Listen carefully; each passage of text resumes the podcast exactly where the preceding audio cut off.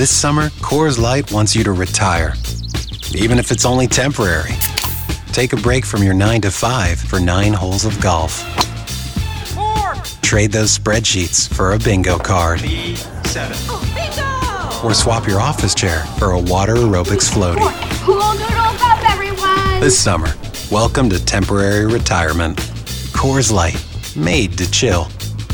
Copyright 2023 Coors Brewing Company, Golden, Colorado. Celebrate responsibly. Hey, it's Canzano. I appreciate you making this podcast part of your day. Make sure you subscribe if you want more and leave us some feedback. Away we go. Initialize sequence. Welcome to the Baldcast, a production of John Canzano's Bald Faced Truth. Well, the presidents of the ACC met today to talk about whether or not they will add Stanford and Cal to the ACC. SMU involved in that uh, that flirtation as well.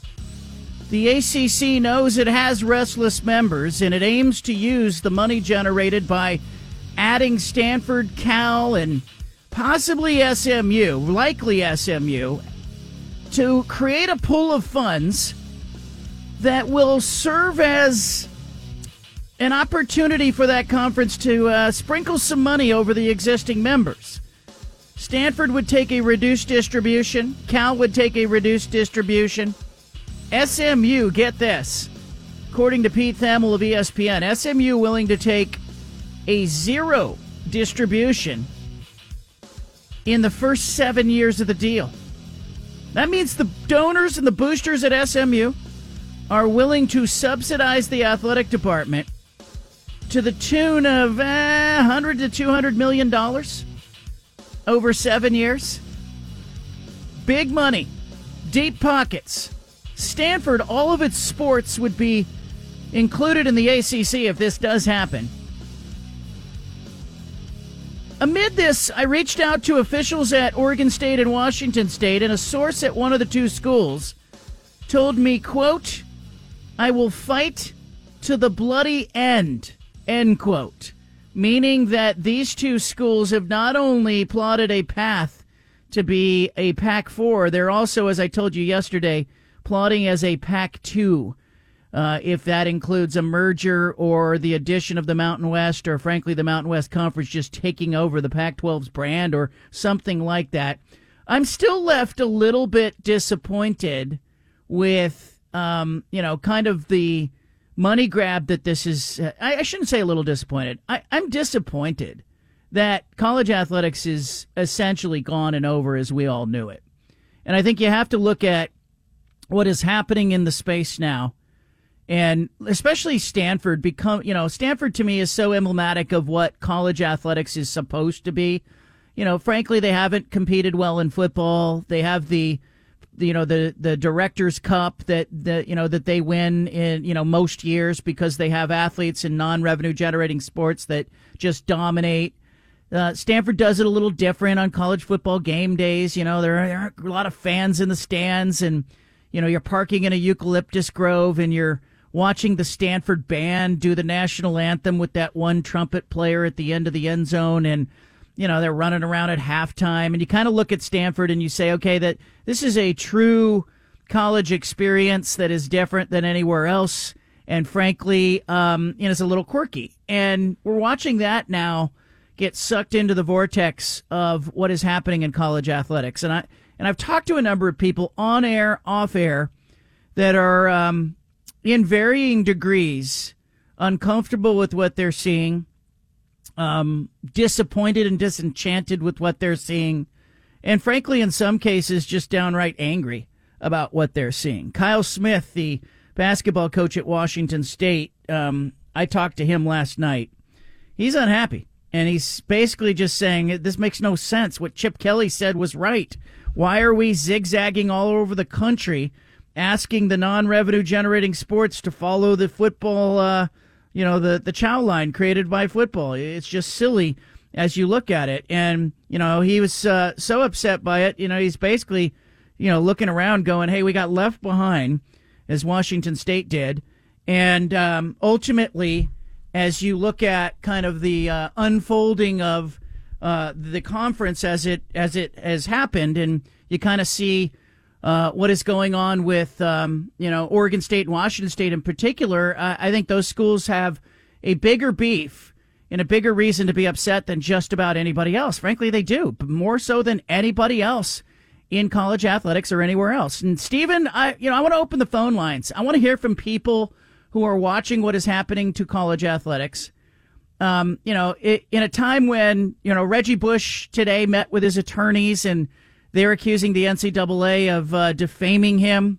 They're basically just saying, "Hey, years ago you said." you know, Reggie Bush uh, was involved in a pay for play scenario and uh, won the Heisman Trophy. They stripped his records afterwards because he took his family took some money, uh, lived rent free, and he got a suit in the deal, and he got you know free use of hotel rooms. Basically, got kind of a a very moderate uh, NIL deal by today's standards.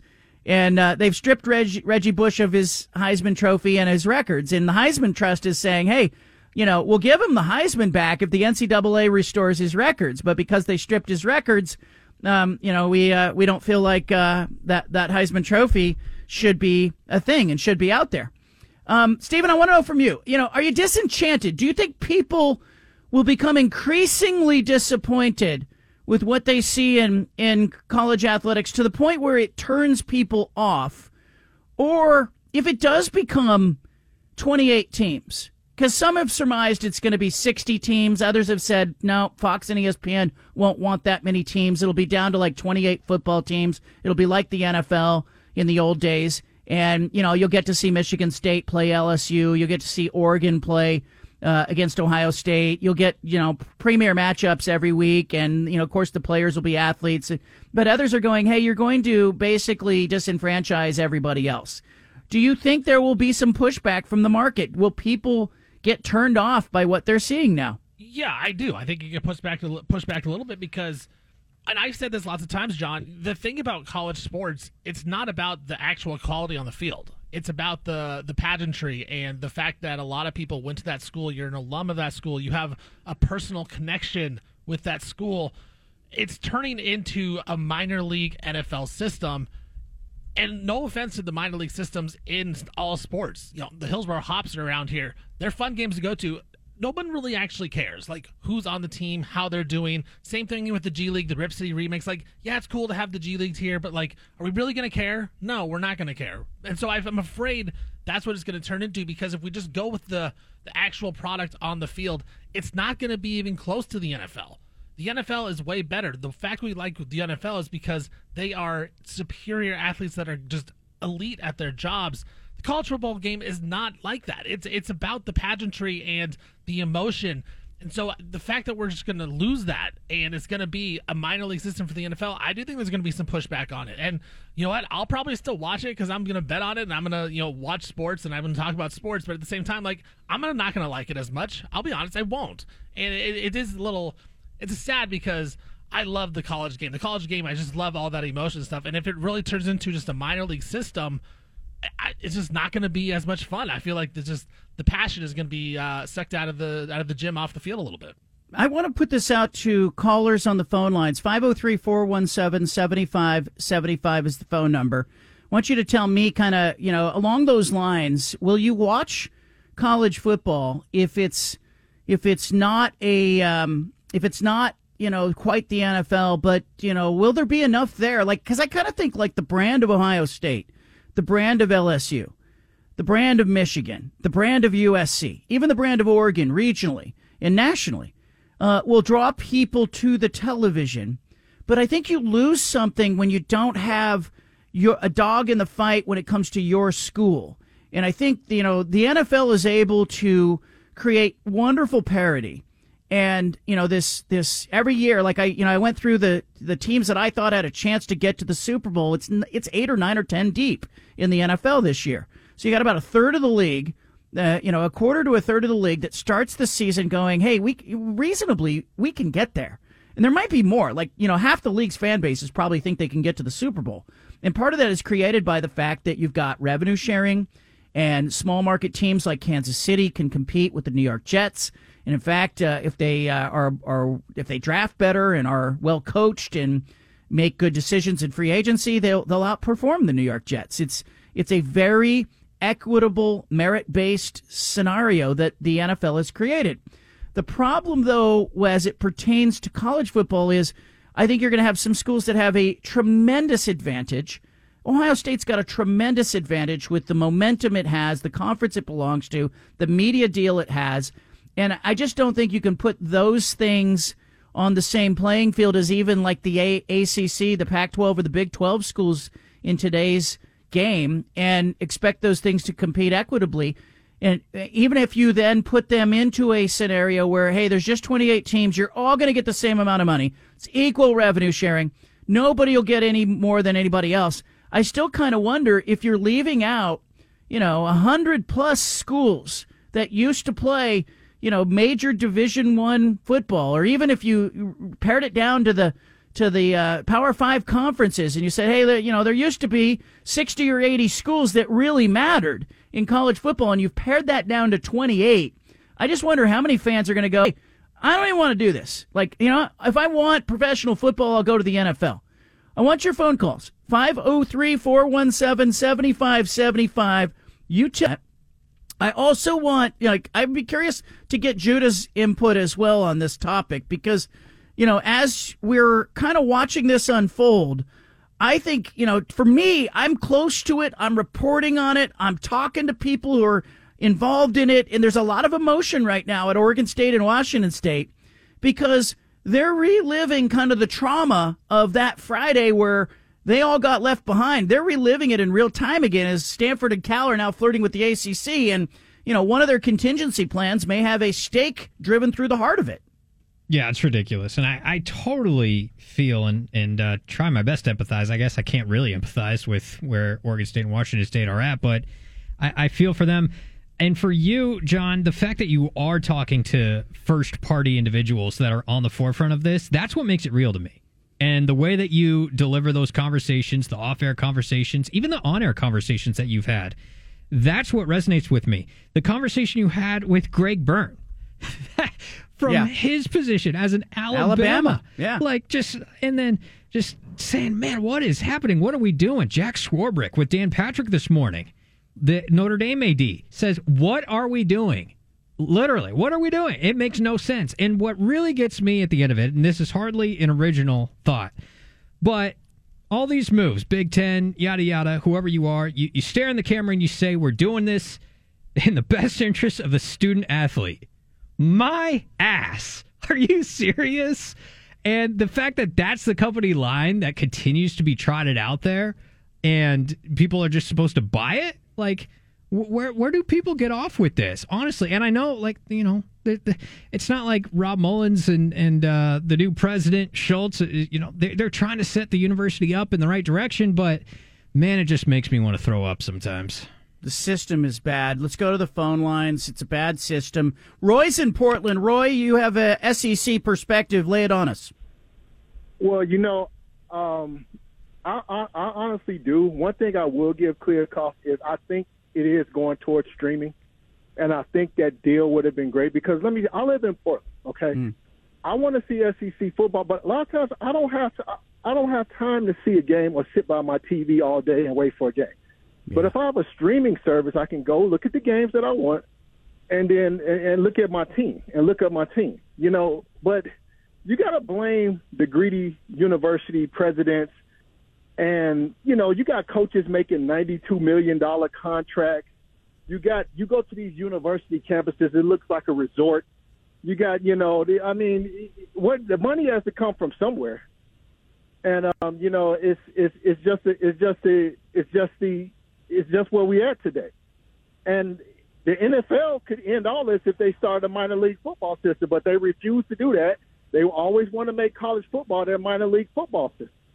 And uh, and another thing, Oregon State fans and Washington State fans, John, I really feel sorry for you guys, but this may be hard to hear. you did not deserve the money that you was getting in the Pac-12. I'm sorry. You was being subsidized by the rest of the Pac. Your market doesn't like. I understand the tradition of being in the Pac-12. You did not deserve thirty. Your program does not deserve thirty million dollars a year. You deserve four or five million dollars a year in the Mountain West. I'm sorry people don't want to hear that, but you don't bring the you don't have the location and you don't bring the revenue. You offer nothing to be walking around talking about my school deserves no maybe back in the 90s and the 80s and the, but in today's college football Oregon State and Washington State doesn't deserve thirty million dollars a year. They belong. Yeah, to I, but I think along those lines, I think you could say the same thing about Indiana, Maryland, Rutgers, Vanderbilt, Northwestern.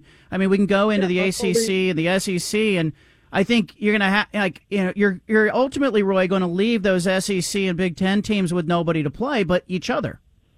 Yeah, I totally agree. Vanderbilt doesn't deserve the money they're getting from the SEC, and neither does Northwestern deserve the money they're getting from the Big Ten. But what's keeping those people getting, what's keeping the Vanderbilts and the Rutgers and and and those schools getting that money is their league didn't break apart. I knew once the Pac-12 broke apart, Oregon State and Washington State was finished because they're not, they weren't, they're not.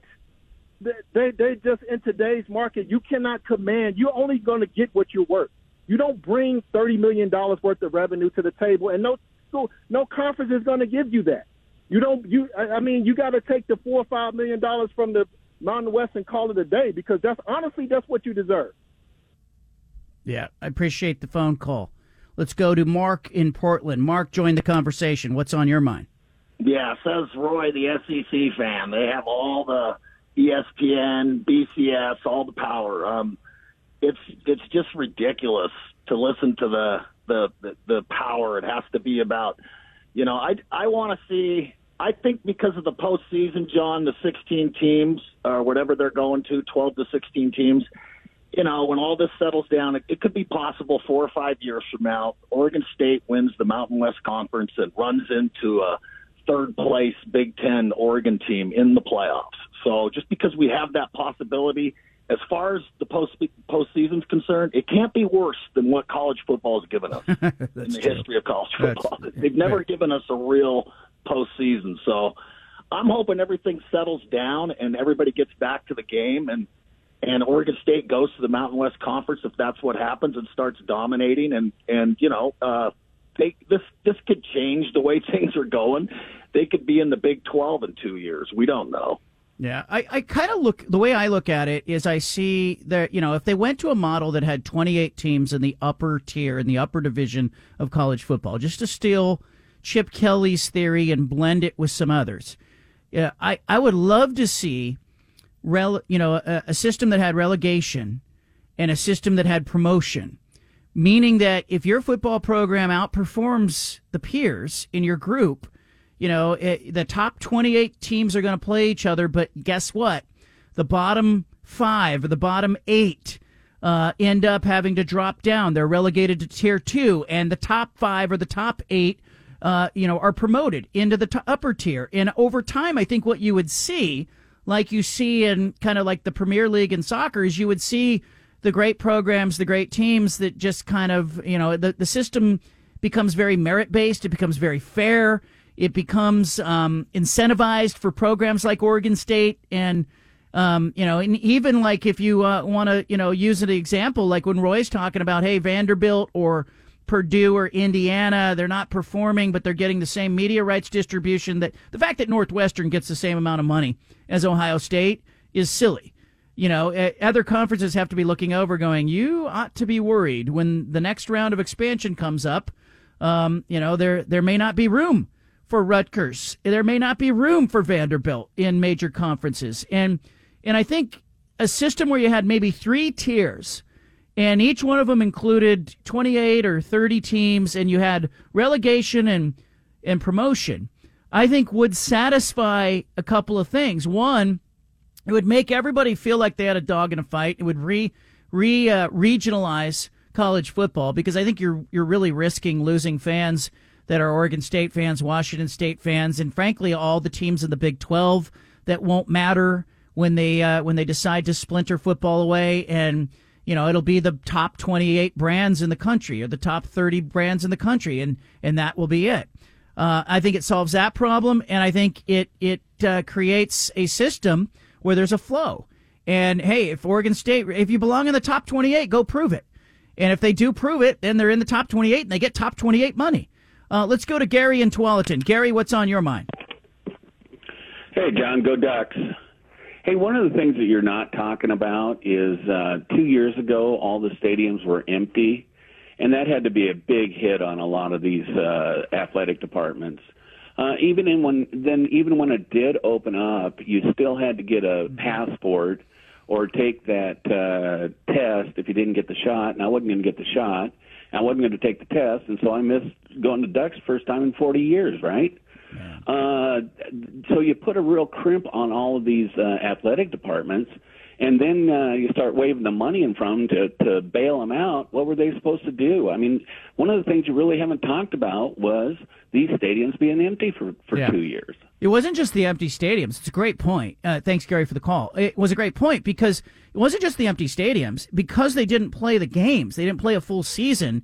They didn't collect their full media rights payouts, and you know the stories came in the wake of the pandemic. Oregon State was, you know, had 20 million less in revenue. Oregon had 40 million less in revenue.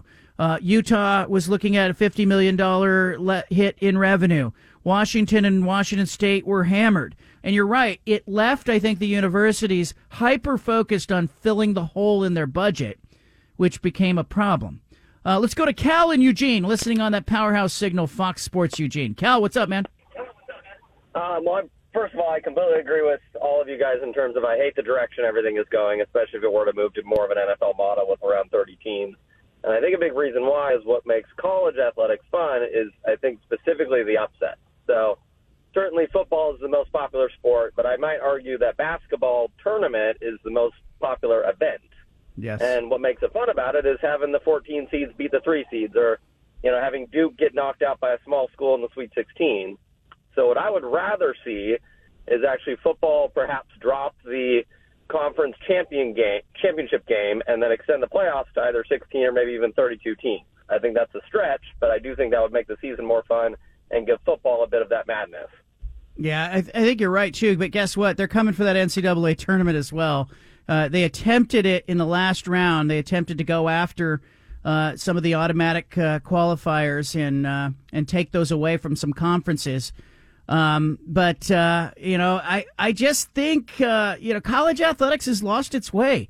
We'll talk more about it. I want more of your phone calls. Tyson Alger, the I 5 corridor, is going to join the conversation as well. The phone number is 503 417 7575. ACC stands to get about $72 million in additional revenue from ESPN if it expands by three schools. Its deal uh, requires uh, $24 million from ESPN for every new member. Stanford and Cal, SMU, all pursuing the ACC, and it looks like there's some pushback in the ACC footprint that is really interesting. I don't know how this is going to end. I'm not going to pretend to guess whether they can swing one vote or not, but they've got about $72 million in additional revenue from Cam- Stanford, Cal, and SMU if they add those three schools. Now, there's some travel expenses here. I don't know how you're going to offset the travel expenses. I don't know how much additional revenue will be available. But let's just say you got $50 million to sprinkle over the ACC members who are unhappy. Yeah, particularly some of the schools that are saying, "Hey, we're not voting for this because you know we, we it's not giving us more money." Uh, what can the ACC do there to try to swing one vote? Well, we'll find out. Uh, and where does this leave Oregon State and Washington State? A source at one of those two schools telling me today, "quote I will fight to the bloody end," end quote. And uh, it's already bloody, but uh, Oregon State and Washington State trying to figure out a path. A guy who's been uh, a longtime reporter on the Pac 12 beat, understands the Pacific Northwest better than most. Tyson Alger, i5corridor.com, who happens to be celebrating an anniversary. Is it two years today? Is that right? That you launched the I 5 corridor? It's it's two years today, John. The uh, the website hasn't crashed yet. The the, the servers aren't overloaded. Uh, we're we're hanging in there. Uh, thanks for having me on today, buddy. Yeah, you bet. Congratulations on that. That's that's awesome. We're, we're going to talk some about that and you know what you've learned in two years of doing this thing. But I uh, I got to start with that ACC conversation. Oregon State, Washington State. It looks to me, Tyson, like you know they are pr- planning to move forward as a group of four, but also Oregon State, Washington State looking at each other, going, "Hey, we might be in this alone." Um, there are some assets left in the Pac-12 that they could that they might be interested in, but at what point do you look at it and go, "Hey, you're just better off going to the Mountain West"? I mean, again, people people haven't hired me for my uh, my money expertise quite yet, but at, at this point, like at, this point, I feel like it makes a lot more sense for Oregon State and Washington State to try to make something to work out here. I mean, if you're already hearing Stanford and Cal and some of their athletes talking about what that travel schedule is going to be like, and, and those are for schools that, and specifically in Stanford's case, like don't have any financial worries to, to consider. And I, I just think the um, kind of the regionality of these two schools, like I, I, I just don't see an Oregon State, Washington State fan base like getting up for whatever is, is happening on that side. So good luck to Stanford, good luck to Cal if that happens. You know who's in a really good spot? I'd like to have all that money that SMU does from all their from all their boosters to be able to to be able to look at this thing and say like, hey, we don't need any of that money for like the first seven years. We'll be fine or whatever it's been reported.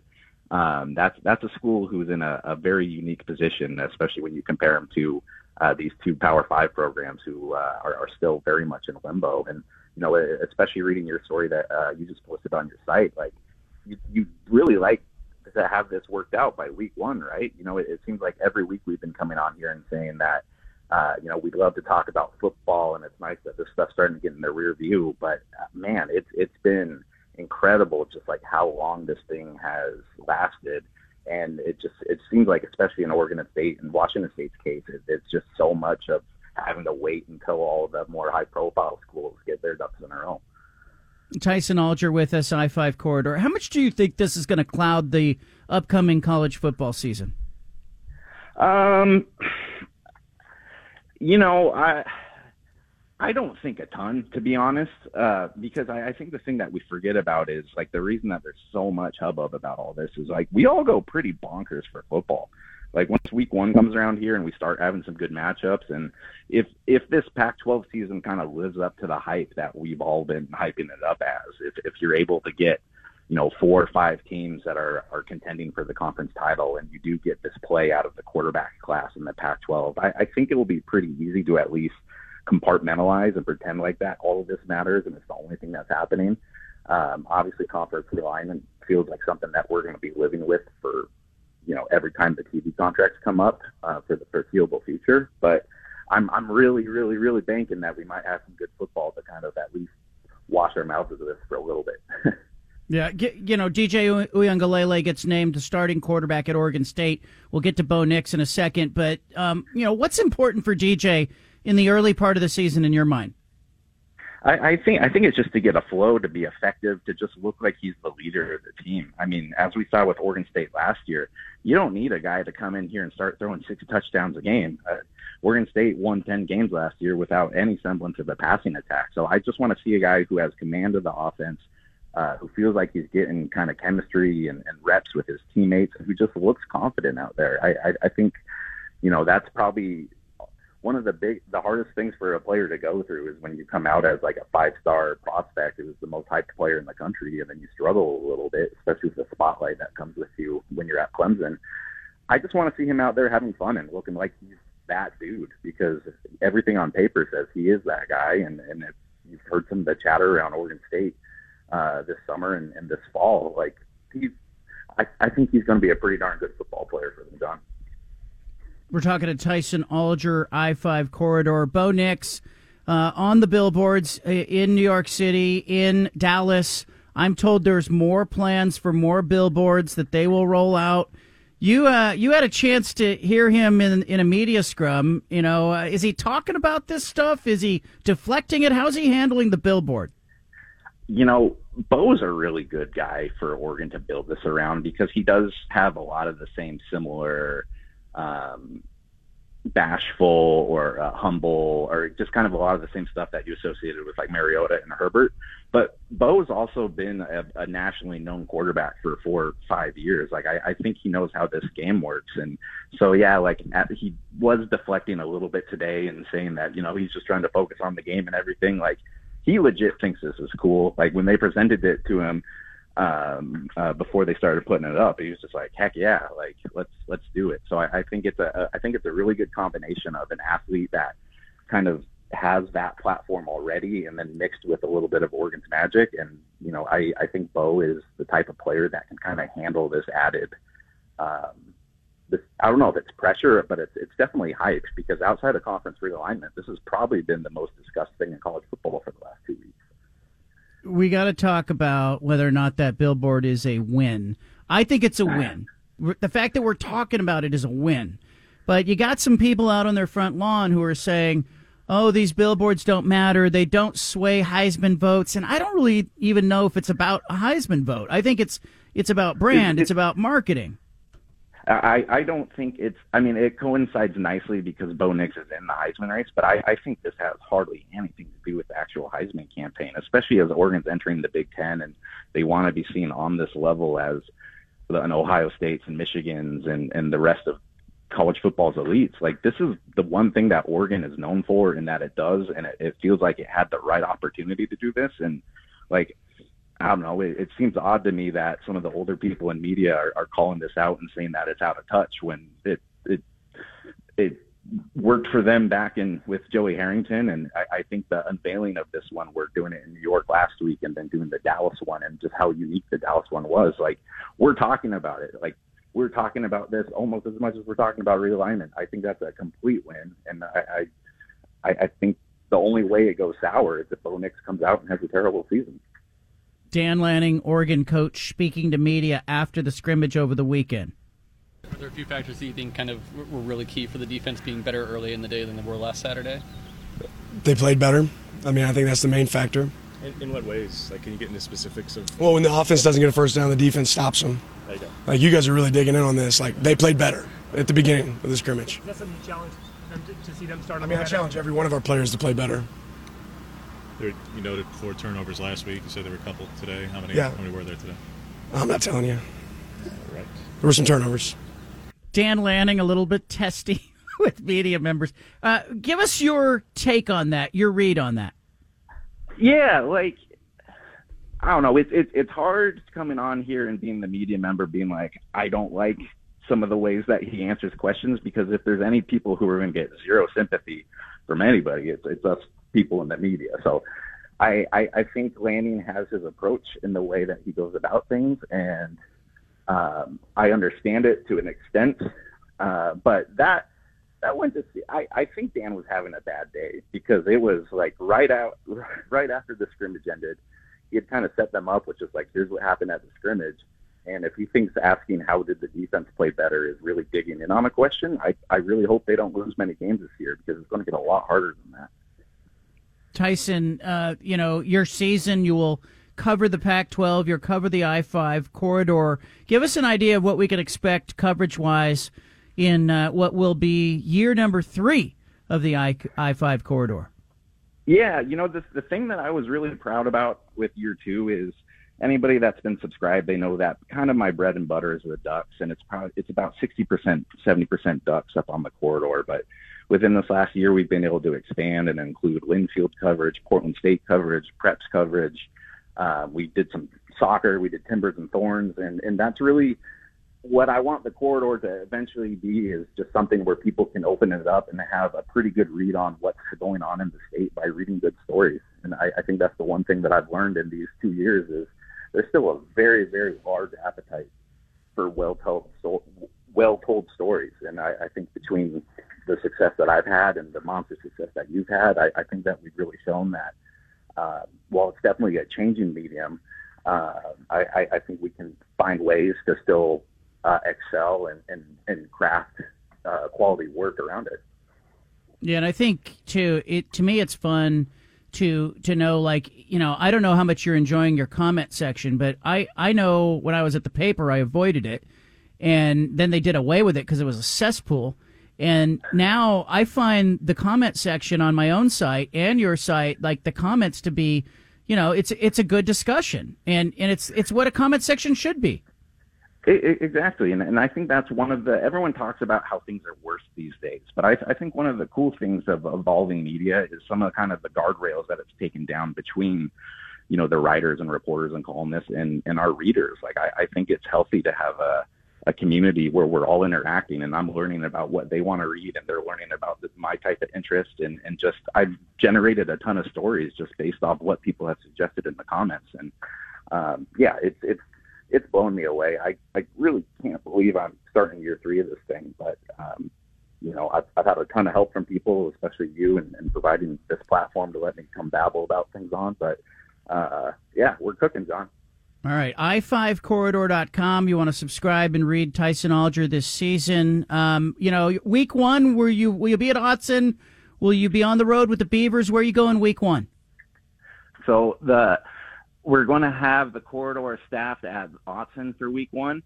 I I am a groomsman in a wedding week one. I, I have a friend who does not respect the college football season. Um, so yeah, we're we're we're getting off on a on a rough start week one, but I, I think Yeah. I think the Ducks will be all right without me. I think I think you'll be fine there. All right, Tyson, I appreciate you joining us. Uh, thank you for bringing your expertise and congrats on your two year anniversary. Hey, thanks a lot, John. There he is, Tyson Alger, I five corridor. I agree with him. I think Dan Lanning was having a bad day that day. I also think he's sick of those questions about the defense. I also think this whole billboard thing, it's kind of annoying to me. I'll, I'll give you a little secret. I'll, I'll, let you in on a little secret. You know, I saw the billboard, the Bo Nix billboard in Manhattan, and I thought that is the most Oregon thing ever. That's going to work for Oregon. Not everyone could do it. You know, uh, Wieden and Kennedy, the advertising agency that is based in downtown Portland, uh, is behind the Bodacious campaign, I am told. The second billboard popped up in downtown Dallas. I think it was yesterday or the day before as they started putting it up. Two different buildings.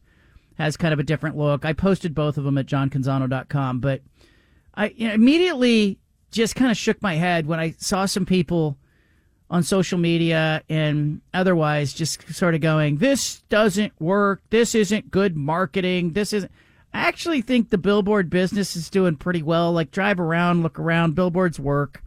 Billboards, uh, you know, the people see them, you know, and but I also think from a football standpoint, that building in Manhattan, Oregon putting Bo Nix on that building, it's huge. It's it's not about the Heisman, it's about Oregon. It's about, you know, hey, if you come to the University of Oregon and you rise above and you become a, a potential Heisman candidate, we could stick you on a billboard. It's a marketing campaign for the entire program as much as Bo Nix is the face of it. You know, you've seen other Ducks, including Joey Harrington and Keenan Howry, you have their moments um, where they get a billboard.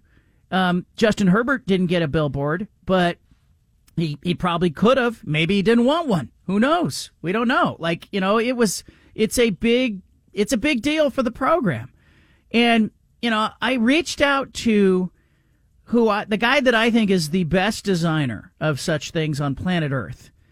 Uh, my buddy uh, Brian Capel of uh, Space Monkey Designs, and this morning I reached out to Capel. You're gonna like this, Stephen. And I said, "Hey, could you design a billboard for DJU, a billboard for Cam Rising, a billboard for the Pac-12 refs, all kinds of billboards. Design them, and let's put them on prominent buildings across the country." So he's working on that project, and I'm going to publish it at johncanzano.com when he's done. But my creative juices got going, and I'm like, what if you put what building would you put the Pac-12 refs on? You know, what building would you put Cam Rising, the Utah quarterback, on? How about Michael Penix Jr.? Like, you know, if we're being real, and everybody had an unlimited budget, and frankly, I'm told by Oregon that this Bo Nix campaign is not c- being paid for by Oregon. So this is either coming from Nike or Phil Knight.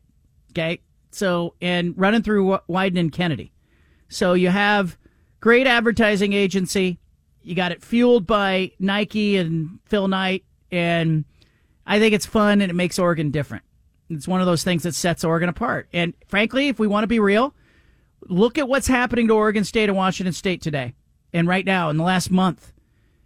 Ask yourself if it weren't for this kind of stuff that Phil Knight is doing, that Nike is doing, the brand of Oregon that has been created and, you know, it's been manufactured, it is separated from Oregon State, Washington State, and some others. Oregon be in the same damn boat. We'd be talking today about, you know, the three or four Pacific Northwest schools that got left behind. It would be a very different conversation. I think today, and you know, I think anybody who knows the impact and the influence of Phil Knight understands that. Leave it here. Our big splash is ahead. Love the phone calls in the first segment of the show today. I'll say it again. I've said this numerous times before, but um, I think one of the things, one of the surprising things that I've learned in 17, going on 18 years of doing this show is that the callers will make me think about things. I had a couple callers made me think about things I hadn't considered before. You will uh, invite, uh, you're speaking for somebody, even if I don't agree with you, you'll invite uh, good discourse. Uh, and But the overall sentiment I got, and that I continue to hear in the marketplace, is that sports fans, college football fans, uh, don't really love where it's all going. Even I think even fans of programs that have been included with the halves, Georgia fans, Ohio State fans, Oregon and Washington fans, USC and UCLA fans. Because I, I, I think as much as you can look at the Big 12 conference and you can say, okay, Arizona State, Arizona, Colorado, and Utah ended up okay, which they did. You know, they'll live to play another day. Eh, you know, the Big 12, the fate of the Big 12 may be that it ends up being part of the middle tier of college athletics when you know it's not going to catch the Big Ten or the uh, SEC. It looks like the Big Twelve and the ACC and maybe some leftover Pac-12 teams will probably exist in that middle tier. I don't know. All of it uh, really makes me miss the days where uh, we were able to tune in and hear Keith Jackson call a uh, Pac-12 Big Ten Rose Bowl. Uh, we've got some uh, we got some news. We'll do it as part of our big splash. Let's go. This is the one thing you absolutely need to know today. Look, look, look at it. Where? Down there.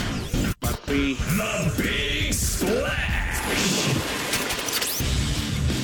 Well, I'll lead with the 49ers. Sam Darnold has beat out Trey Lance for the backup quarterback position in San Francisco. ESPN reporting this that the competition for the backup spot is over.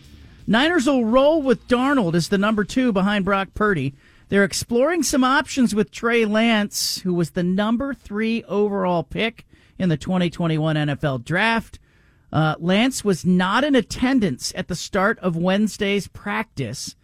Uh, on Tuesday, Kyle Shanahan said he wasn't ready to announce his number two quarterback until closer to the start of the regular season. Uh, now it appears as though the depth chart is taking shape. It'll be Brock Purdy. It'll be Sam Darnold. What do they do with Trey Lance? Stephen, is there a market for Trey Lance? I don't think there is. Uh, I mean, I, I feel like there's going to be a little market, but it's not going to be, you know, obviously not not going to be a first round pick, not going to be a top five pick. It's going to be a team that isn't necessarily sold on their quarterback, and they're like, you know, what, we can we can give you like a you know fourth round pick, fifth round pick, and just take a shot on this guy. Um, but no, I don't think there's a huge market, so I think that's going to be a problem. Is like the they, we don't know what Trey Lance can do. Like we've seen glimpses, but it hasn't been great even when we've seen it. So we really have no idea what this guy is. So when you're, you know, if the 49ers do in fact trade him, it's gonna be for minimal, you know, 50 cents on the dollar, 40 cents on the dollar of what you actually got, which is unfortunate for the Niners, but at the same time, it's the right decision to have Sam Darnold as your backup quarterback because you know what that guy can do. And you saw last season with Brock Purdy, with Jimmy Garoppolo, and you've seen in the past with Nick Mullens, even guys like that. Kyle Shanahan can get these guys going. So it, you just need a guy who's steady and consistent. That's what Sam Darnold is. Trey Lance, so up and down. We have no idea what that guy is. I, I feel like there's going to be a little market, but it's going to be a bad team and a bad situation for Trey Lance as well. It's going to be tough for him just to get on the field. It's one of these things that I see good franchises, good entities that win. What I mean is successful, not just good, but successful entities make mistakes. So do franchises that struggle. Everybody makes mistakes. These GMs, even at the top of the NFL, will misfire. The difference is the GMs and the teams that are at the top of the NFL year in and year out, when they misfire, they very quickly course correct. I'll be really interested to see if the 49ers linger in this Trey Lance misfire and let it kind of uh, hang around because it was a draft pick yeah, and John Lynch and Kyle Shanahan badly wanted Trey Lance in the 2021 draft. They went up and got him. Meanwhile, they're starting the guy who was the last pick in the draft, Brock Purdy. So I'll be curious to see how they handle this mistake. And, you know, it's a great example is, you know, we've watched franchises like the Patriots with Bill Belichick. They just don't let, they don't let stuff linger. They don't let it, you make mistakes, they don't let it linger. They just course correct. Do you think it causes any type of tension in the locker room knowing that he's still on the team and he was the third pick in the draft and they haven't done anything with him? it just it creates a distraction. It's a media distraction. It's a fan distraction. It's a distraction in the room. You know, it's Lance. You know, you you ideally don't want your number three pick to be your number three quarterback. Like you know, they took him third overall in the draft. So I think it, it'll be interesting to see if they can get over the ego and the mistake of misfiring on the pick and course correct. If they can't, I think it will be a distraction because Kyle Shanahan will get asked about it throughout the season. Uh, I want you to leave it here. Four o'clock hours coming up. Anna will join for the five o'clock hour as well. I was messaging during the commercial break with uh, John Papadakis, Petros Papadakis, his father. Papadakis is his father. Papadakis' father. I don't know. Papadak guy? Uh, it's I just uh, I I love that guy. He sent me a video. He's of himself. Yeah, he's in his seventies or eighties. Loves some Tony Bennett. We've had him on the show. Former USC football player in his in his heyday, and his son Petros uh, now uh, a broadcaster on FS1. But uh, John Papadakis, remember when he came on the show and he did a little crooning for us? Oh, the good life, full of fun, seems to be the ideal. I can sing. I love it. I love it. Yeah, I like. I people say, "Gee, you sound like Tony Bennett." And I say, "Does he sound like me?" Tony Bennett. John Papadakis has got a concert coming up in Southern California, and I said you should come on our show and promote it because we're huge in Southern California. I just want to talk to him. I want to talk to him about what he thinks about what's happening in the uh, conference that he used to play in back in the day. It was probably the Pac 8, probably when he was part of it. Pac 10, maybe.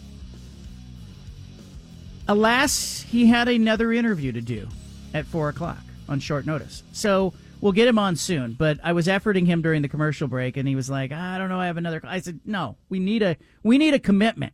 We're not like Oregon State and Washington State sitting around waiting for Stanford and Cal to figure out if they're going to go to the ACC or not. We need a commitment from you, or we move on. Do you think at some point, because I am told that they are looking for clarity before they kick off their week one football game. Okay? So there's like 10 days maximum that they could leave this lingering. I actually think it's going to get settled here in the next 24 to 48. Like Stanford either goes to the ACC or it doesn't. But let me just go around the room, guys. If you're reading the tea leaves, it looks and feels to me like Stanford and Cal and SMU are really pursuing membership in the ACC. That they're really going all in, going, we'll take less money. We'll take no money in the SMU's case. Donors are going to just basically line the uh, and, and fundraise and subsidize the the effort to get into a Power Five. They want so badly to be in a Power Five conference that they're willing to come in for free so that they can be with you know what they perceive to be the haves, but it's the ACC haves, not the have-nots where they are in the All-American Conference, the American Athletic Conference, rather. Let me ask you guys: Do you think Stanford and Cal and SMU get into the ACC or not? Um, I think that they do. I think that they do. Um, I- know that Florida State is not happy in the ACC, and it seems like Clemson as well doesn't seem like they're the happiest in the ACC. But there does have to be some type of, uh, I think, East Coast representation, and so I think that that the ACC kind of will always be there, and eventually, you know, uh, we are going to go to you know whether it's three conferences or even less for college football. So I, I think that they realize they got to just stay relevant at this point. It's kind of like we've talked about with Oregon State, like just just try to stay relevant as long as you can. And I think that's kind of what the ACC is going to come to the realization is, is you know what, we're going to have to add teams to stay relevant. And so I think adding Stanford and Cal and even SMU, who's willing to join the conference and just pay all this money, it doesn't matter. They don't care. They just they don't want to be left behind as well. I, I think it does actually benefit them, and they'll they'll realize that Stanford, Cal, SMU uh, get in the ACC. Judah, do they get in or not? I think they do.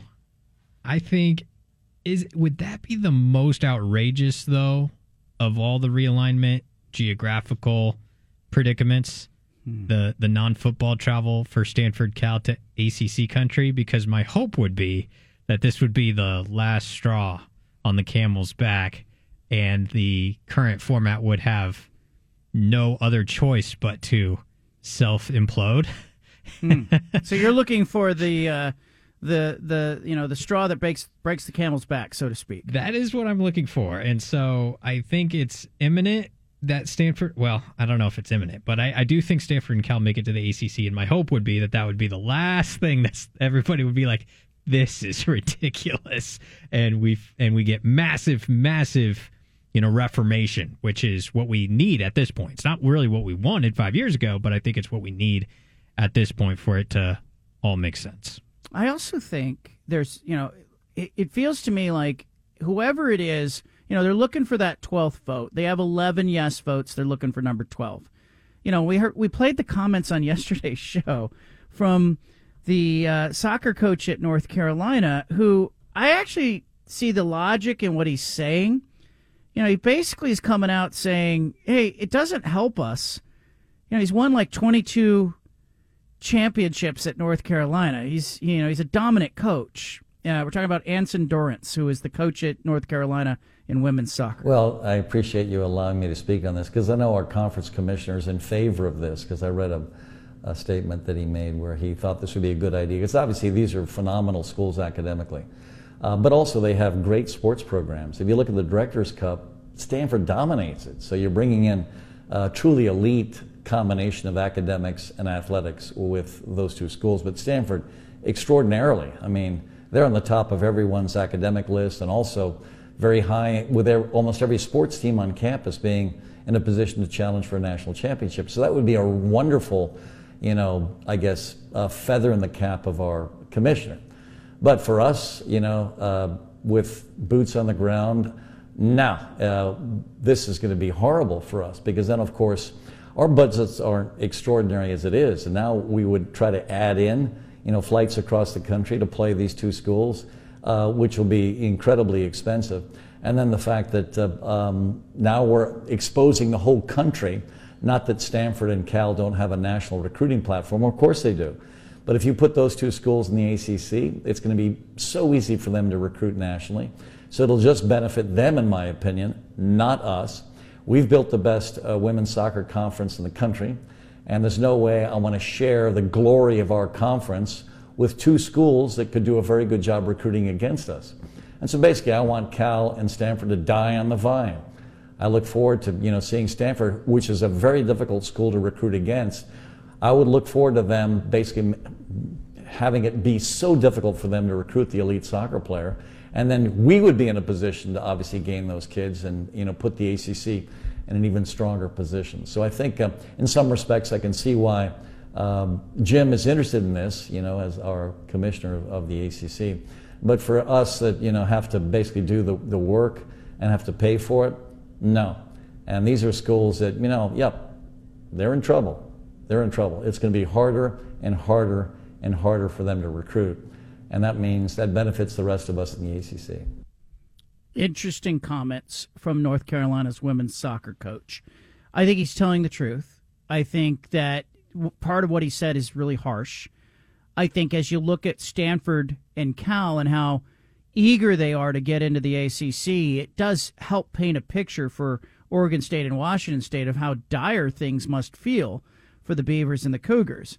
Um, and you know, I I gotta think that Oregon State and Washington State are putting on their oxygen mask and going, look, in the event that Stanford and Cal do get into the ACC, we have to be ready to pivot into uh, you know becoming you know the Pac-12 conference in name only, but taking on a bunch of Mountain West conference schools and or uh, American Athletic Conference schools, or have to be ready to go to the Mountain West and just say, look, the short term answer is to try to compete in the Mountain West and, and win the Mountain West and get to the playoff. And, you know, for Oregon fans who are watching this, I even wonder, like, from the Oregon standpoint, because as a media member, like, like literally, I, I, by definition, don't have a dog in the fight here. I am heartbroken for my childhood and watching the Pac 10 conference as a kid and watching that thing become no more. But you're not bringing it back by trying to rebuild four schools into the Pac 12. And so I'm left going, hey, if I put myself in the shoes of, I play that game.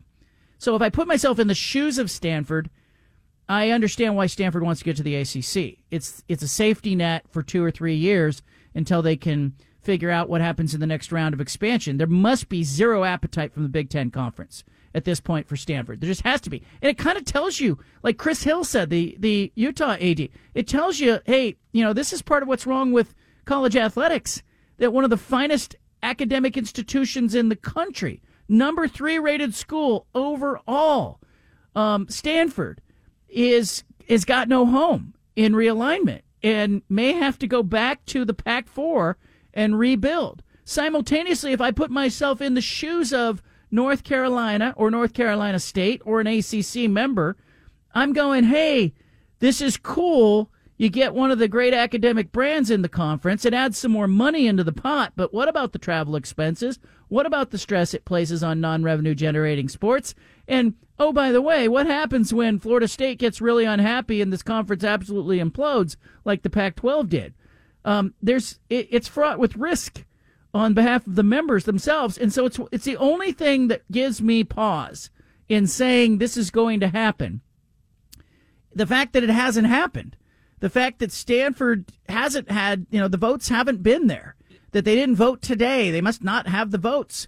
So I'm sitting here going, is anything going to change the mind of North Carolina, North Carolina State? And certainly when that coach speaks, I get a taste of how different that is and you know how they're thinking about it. You know, he doesn't want to recruit against Stanford, doesn't want to drag his team across the country to play a game. And I have to wonder where's Tara VanDerveer on all this? The Stanford women's basketball coach. She's one of those superstar coaches who could speak out and could use her voice and could use her platform to say, "Hey, this is wrong.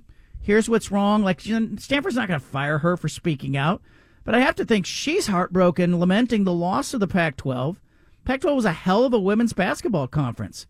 It should still be a women's basketball conference. Do you? It- I, I, got, I got a question for you, real quick, though, about the voting in the ACC. Sorry, John. Um, yeah, go ahead. Just because the ACC it requires 12 of 15 yeses to get new members in, but they also include Notre Dame.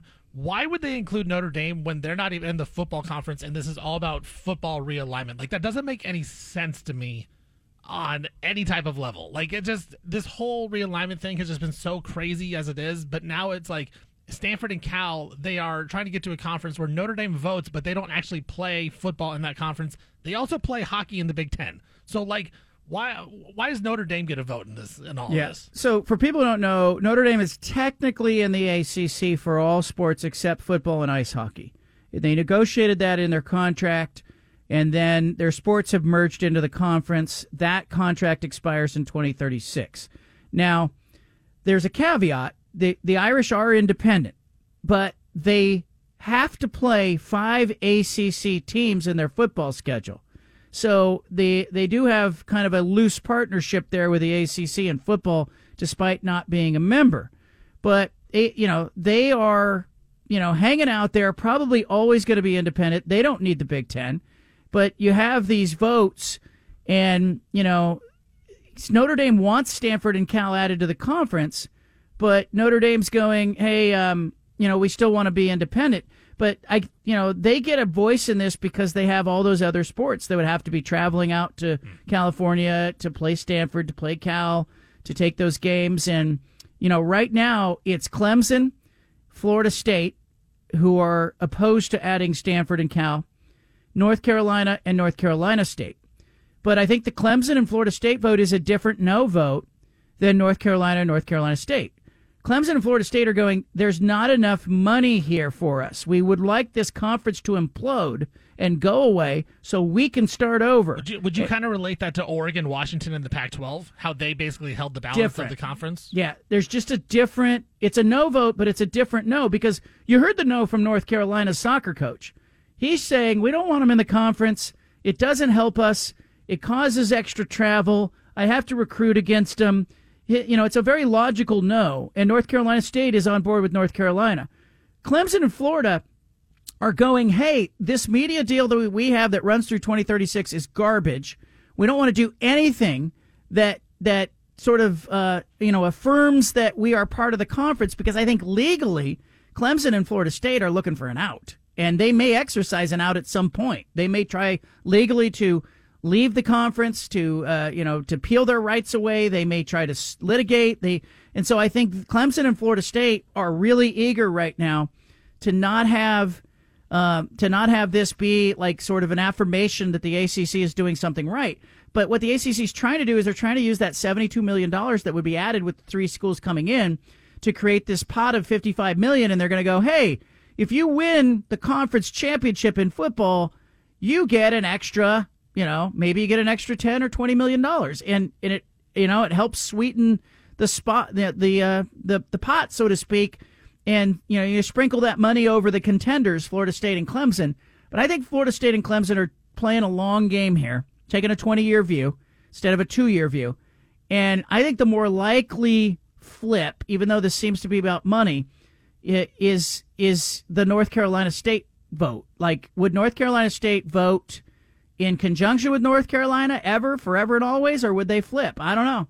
I don't know. It's just it's really interesting to kind of watch this all play out and to see what happens. And uh, amid all this, you got Notre Dame's athletic director Jack Swarbrick going on the Dan Patrick Show, basically blowing up everybody. What would you have to hear to join a conference? Um, that we didn't have a media partner, uh, that we didn't have a fair path to the college football playoff. If the NBC media plan was not there, would Notre Dame be in a conference? Yeah, if we didn't have somebody else who was willing to step up, yes. Okay. And would that be the Big Ten? I don't know. I'd uh, it'd be interesting to have that discussion with with each of the You available haven't- conferences. You haven't had those discussions before? We've had lots of uh, inquiries. We've never negotiated for, participation. How does that work when there's inquiries? What happens?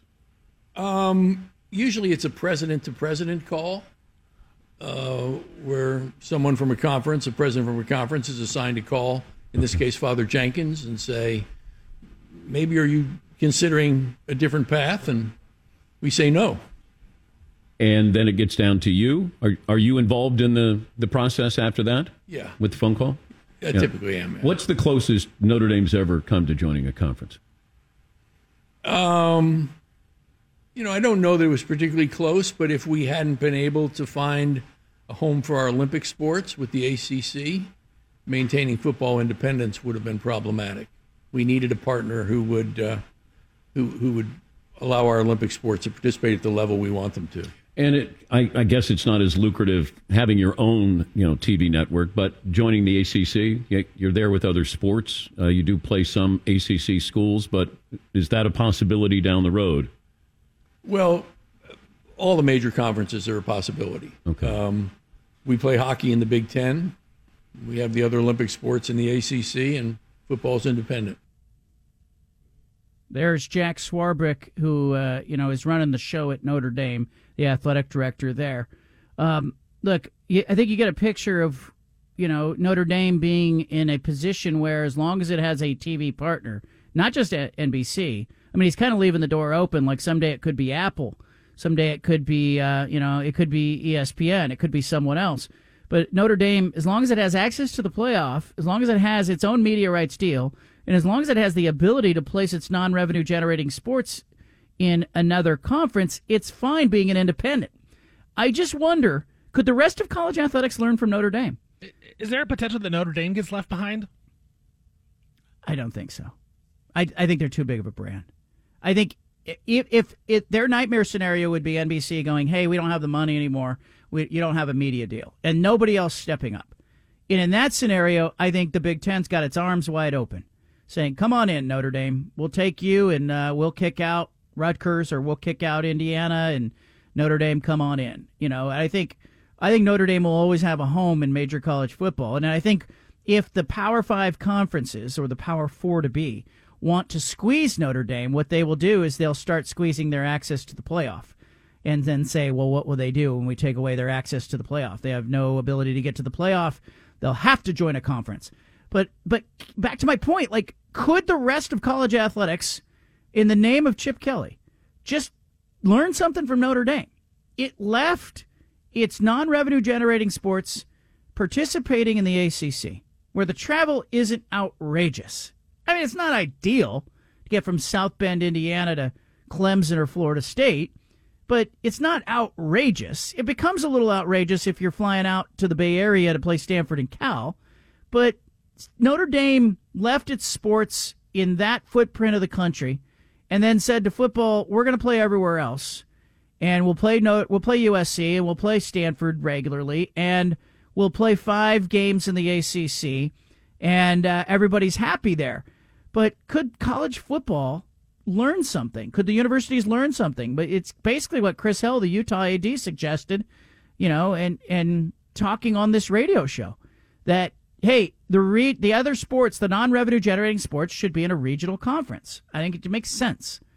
I want you to leave it here. Anna's going to pop into the studio. We have so much more ahead on the BFT. Pandemic hit. What did we do? We started watching documentaries. We started watching Netflix. We started watching uh, Michael Jordan in The Last Dance, and uh, we started watching uh, the uh, the Tiger documentary. What was that documentary called on uh, about the the Tiger King? That guy became a big deal during the pandemic. Tiger King. Remember when uh, the the lady in the Tiger King? I can't remember her name. Anna, what was the lady's name? Carole Baskin. Carole Baskin. Remember when her husband showed up and nobody, it didn't make news? Remember, because the, the thought in the documentary was that she had fed him to the tigers. Right. Well, that's what the documentary wanted everyone to think. Yes. I thought for sure the Yeah. tigers were licking their lips when she was they were talking about it. Uh, it. But Carole Baskin's husband apparently showed up. Yeah, alive and well. Alive and well. Uh, Netflix has got uh, a series of sports documentaries that have come out. One featuring uh, Johnny Manziel. Uh, another just released this week on the Untold series, the Swamp Kings Florida football documentary. Netflix puts this thing out. Um, like a lot of documentaries, Anna, I'm going to have you get into this, how this works, because you've made documentaries. Like a lot of documentaries, they trade access for favorable coverage. Absolutely. Okay. This one, they got footage from the University of Florida Okay. that shows behind the scenes footage, a lot of uh, Urban Meyer, a lot of Tim Tebow, Ah. some uh, Aaron Hernandez. You had the Pouncey brothers that were part of that that time, the twins. Um, there was all kinds. There was arrests. There were confrontations.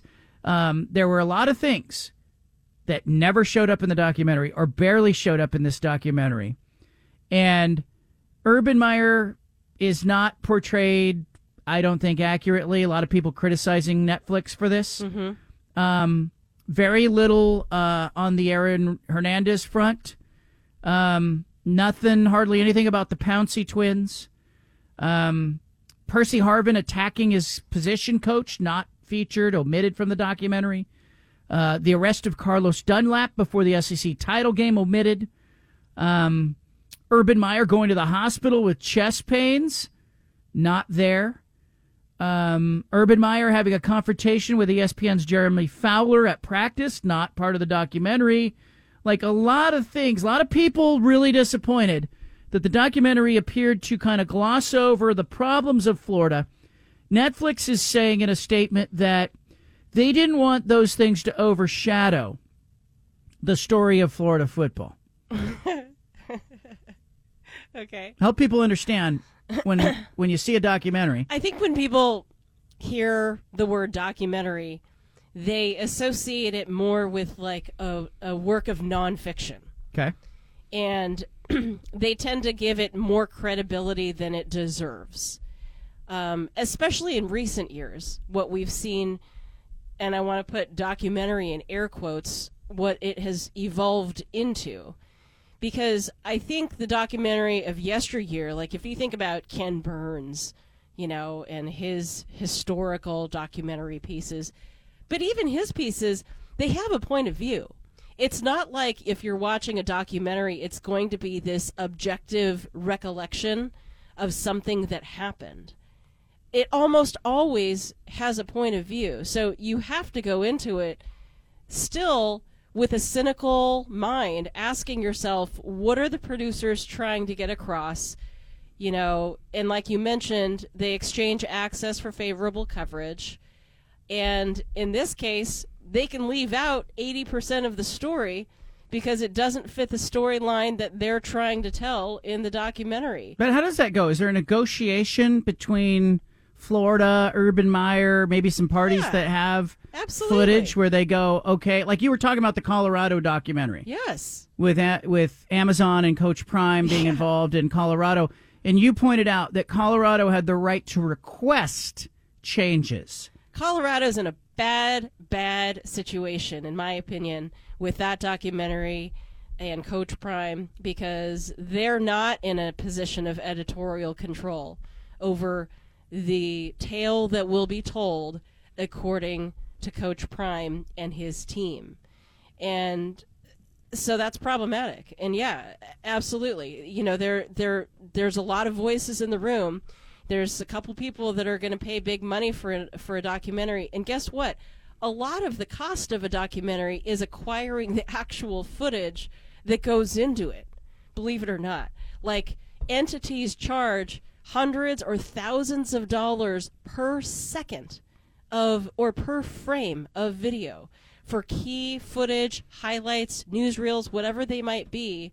If you know the documentary wants to use that footage, there's a huge cost there that can be bartered out if the producers of the documentary make certain concessions about how certain aspects of history, near and far, will be portrayed. The Last Dance documentary had a trailer in which Michael Jordan took offense to the comparisons with Clyde Drexler.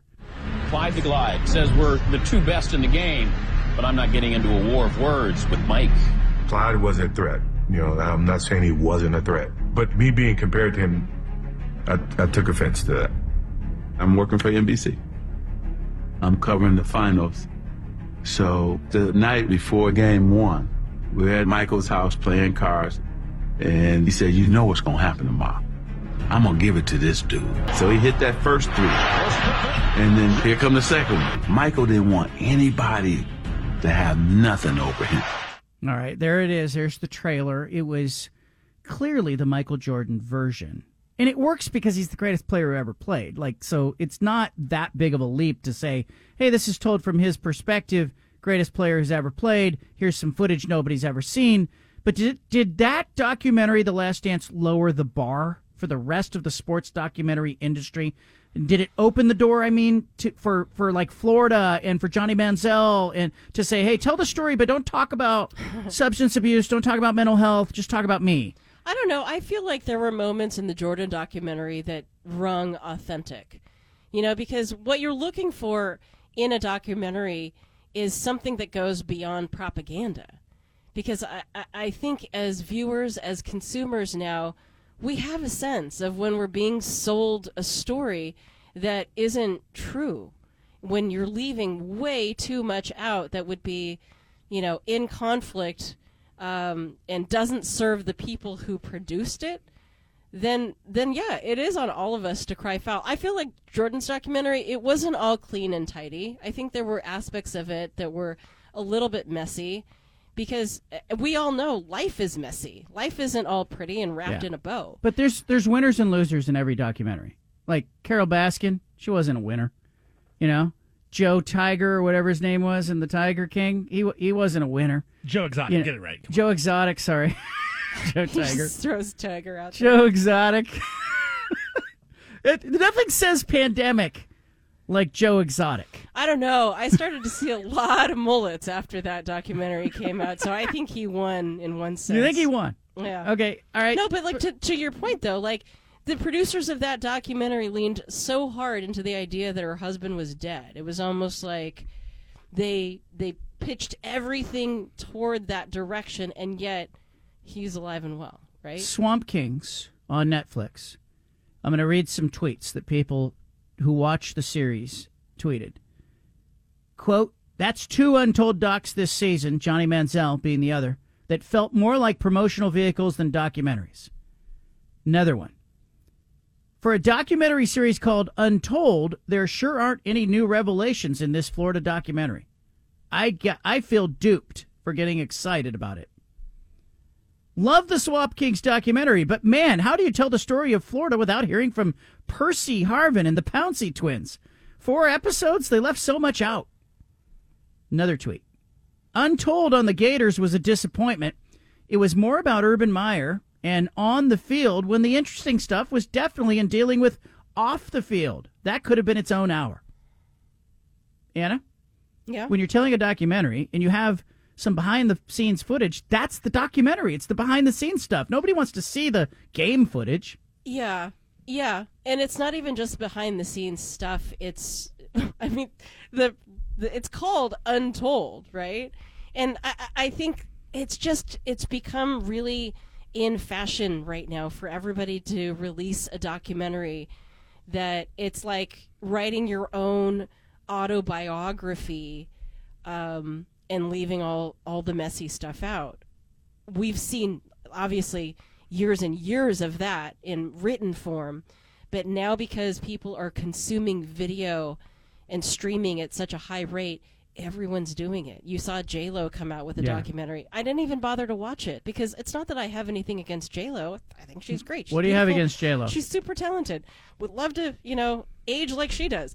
But I know in watching a J Lo produced documentary about J Lo, I'm not going to get anything that's real. You know, it's like watching reality TV as told by the Kardashians, who are executive producers of the Kardashian show. Like, at least the Kardashians have figured out the recipe, which is you need the appearance of conflict and dark moments where people aren't being their best selves. And even then, it's just scripted for the show. But at least they've figured out that quotient, which makes their show a little more digestible for the masses. Wasn't it poor form of J Lo though to to you know to speak out about having to share the stage at the Super Bowl with Shakira? You know that was poor form. Oh, did that come out in the documentary? No, that was like one of it didn't. uh, but oh, no? I, but I'm just thinking. You said you don't want to criticize J Lo. I'm going to criticize her. oh, uh, Doesn't she deserve some criticism for that? oh, she has a right to feel that way. Hmm. Why? You're on the stage at the Super Bowl. Yeah. By the way, But because her point was like Prince didn't have to share the stage with anybody. She was naming off other well, maybe she's big not time big performers. enough. Maybe she's not a big enough performer. Like hey, I'll tell you who it's big right now. There's What? Two Who? things. Two What? things are just massive Oh, yeah. right now. I I can't your wait to hear, I can't I wait know. to hear what John says is big now. Yeah, edge of my seat, Stephen. Edge of my I'm seat. writing it down. I got no pen. Yeah. There are Mhm. two things that have exploded and are on a level I think that in within their genre and outside of their genre are unmatched Oh, right he's now. He's building it up. Is he going to go to break here? You want me to? Is this a tease? It feels Two- like a tease. The two things. What say you, Stephen? There are two things Oh, that are bigger that transcend to the point, Anna, where your 77 year old father, Oh, wow. if I mentioned it to him, Yeah. he would look at me and he would nod and go, Yep, I know what you're talking about. Okay, Stephen. Okay. You ready for this? After the break, this build up. Oh, I give you my two things that transcend all. Stay tuned. Better be good. Well, uh, I uh, told you before the break I was going to tell you the two biggest things that have blown up. Two things that transcend all.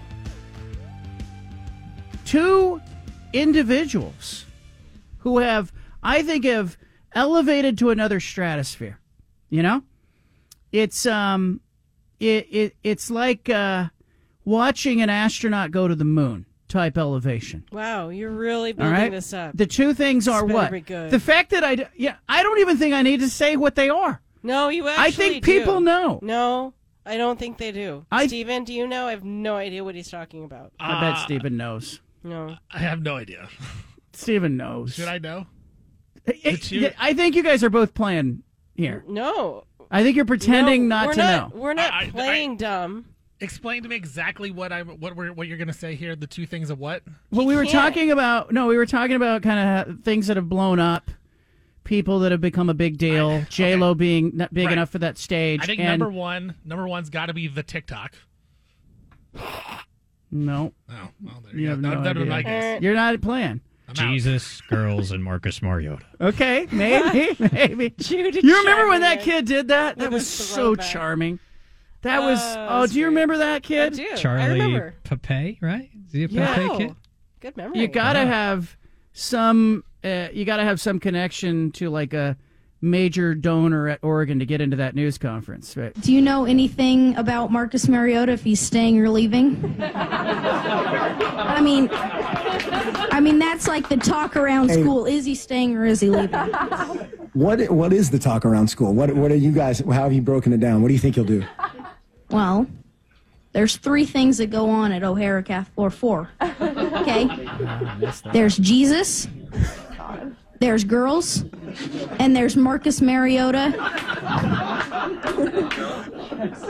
Wow. I'm so sorry. No, hey, this is the best. This is the best question. All and, and I think everyone would agree on that. Correct? Yeah. So Jesus, girls, and Marcus Mariota. Uh, we've got a poster in the works. I think there too. Uh, I have no idea, but I know that he is. He if he went to O'Hara, he would be a great student and a great person, and and somebody that everybody could look up to. There's a great moment in Oregon sports history. Was that Helfrich? All right, Mark Helfrich. Okay, I thought so. That he needed to be that way more often. I think. Yeah, that was one of his most charming moments. I think if Helfrich had just relaxed, if I I I honestly think Anna, if you had given media training to Mark Helfrich, he would still be the coach at Oregon. He just needed to uh, relax. Yeah. He needed to be more relatable. He had the brains. He obviously could develop, you know, a QB. He needed some media training. Yeah. Hmm. All right, here are my two things Okay. that have blown up. Okay. I think Taylor Swift has gone to another stratosphere. what? Wasn't Has she she already not? big? She was already huge. No, no, no, no. She is elevated to the point where she's too big for the Super Bowl. They invited her to do the Super Bowl halftime show, Yeah. and she said no. She turned them down. Didn't need him. Don't need you. I'm touring. I'm giving 100 grand bonuses to the truck drivers on the tour.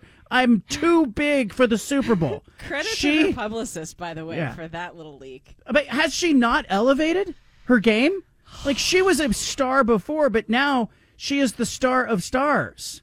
Like there's no musical performance that people are lining up to pay that kind of money to see true. all over the world. They're flying to other countries and stuff yeah. to see her, you know? she added a date on Mars, it would sell out. I mean, it, it's that's how big Taylor Swift is. The Super Bowl's going to play at the halftime of Taylor Swift's concert. Yes. Ooh, I like that. I, that's a good You one. should tweet that. This okay, just in. We'll give you that one, Sources. but it is kind of funny that you made us wait for that as one of Okay, your but that answers. is huge. She is elevated. That's what I said. I said there are two people who have elevated their profile to another stratosphere. Taylor Swift has done it. She's okay, but part of the reason that she's too big to fail. like Bank of America. Um, part of the reason she's so big right now is because she's capturing multiple generations. I mean, there's there's people, primarily women, between the ages of like 10 and 50 or 60 that love her music. Like she's been creating music for long enough that you know, she's like the Lululemon of uh, of of musical stars right now. Yeah, like my cousin, she's older than she's like 38. She went Yeah. to the show along with my other cousin who just turned 21. Like those are Right. two, you know, two So you different got layers. Yeah, layers. Yeah.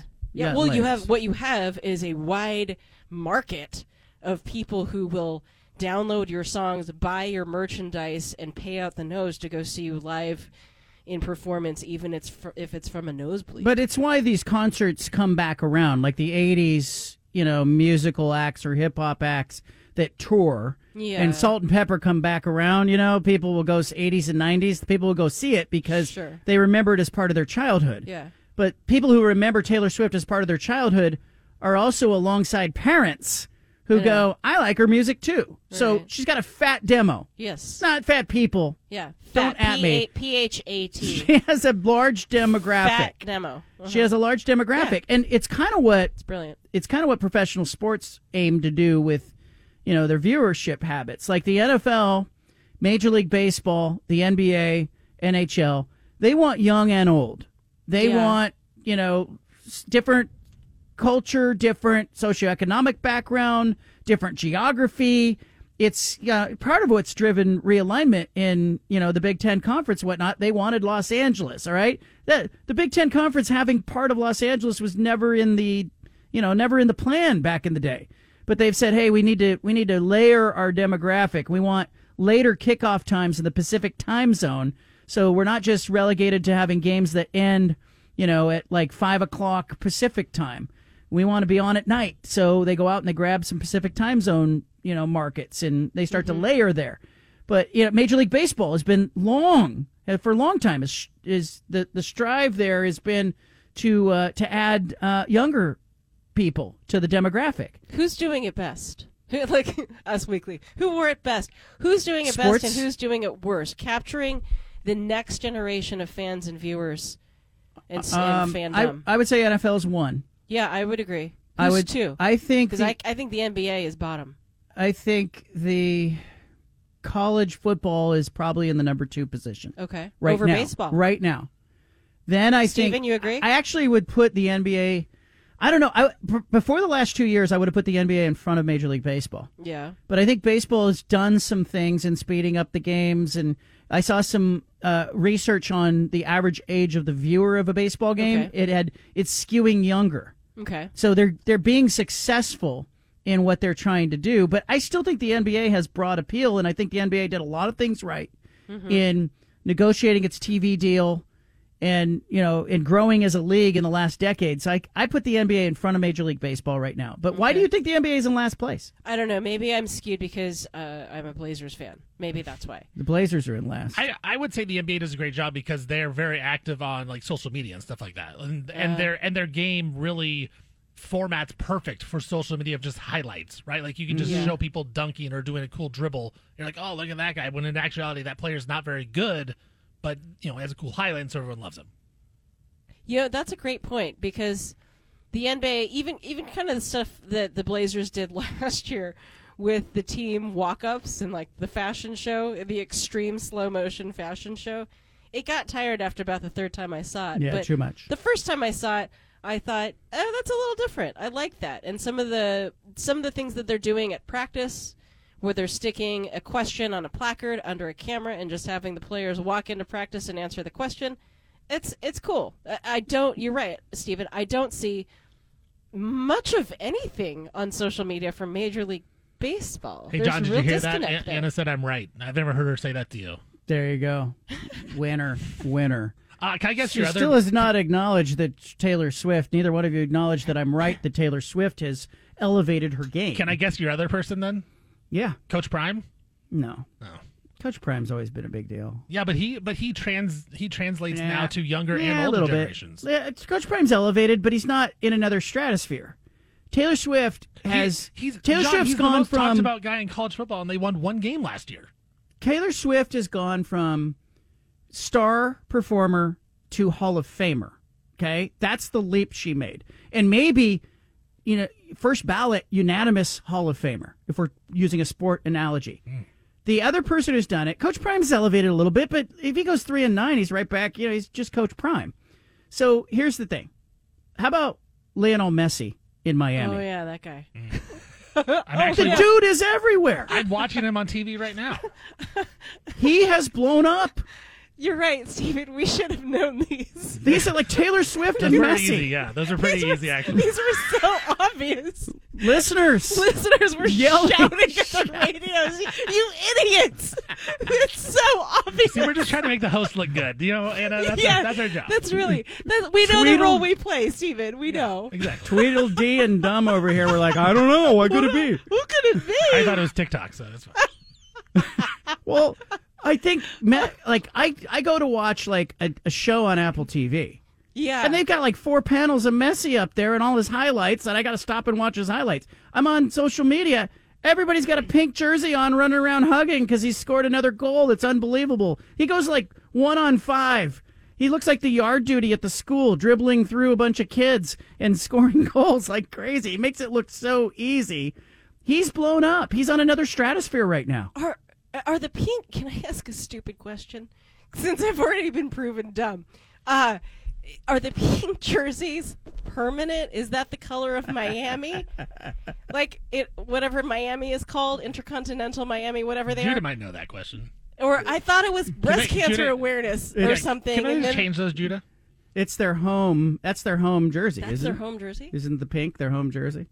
It's That's a it. ki- a kit? The kit. kit? Yeah. It's their kit. Yeah, I'm looking Kit? online. It's the it's Kit? the It's only. called a kit? They got a black and pink one, and they got a pink and black one. Oh, That's- that's it. Miami Vice. I Yeah. get it. I get it. Uh, but what do they do on Breast Cancer Awareness Day?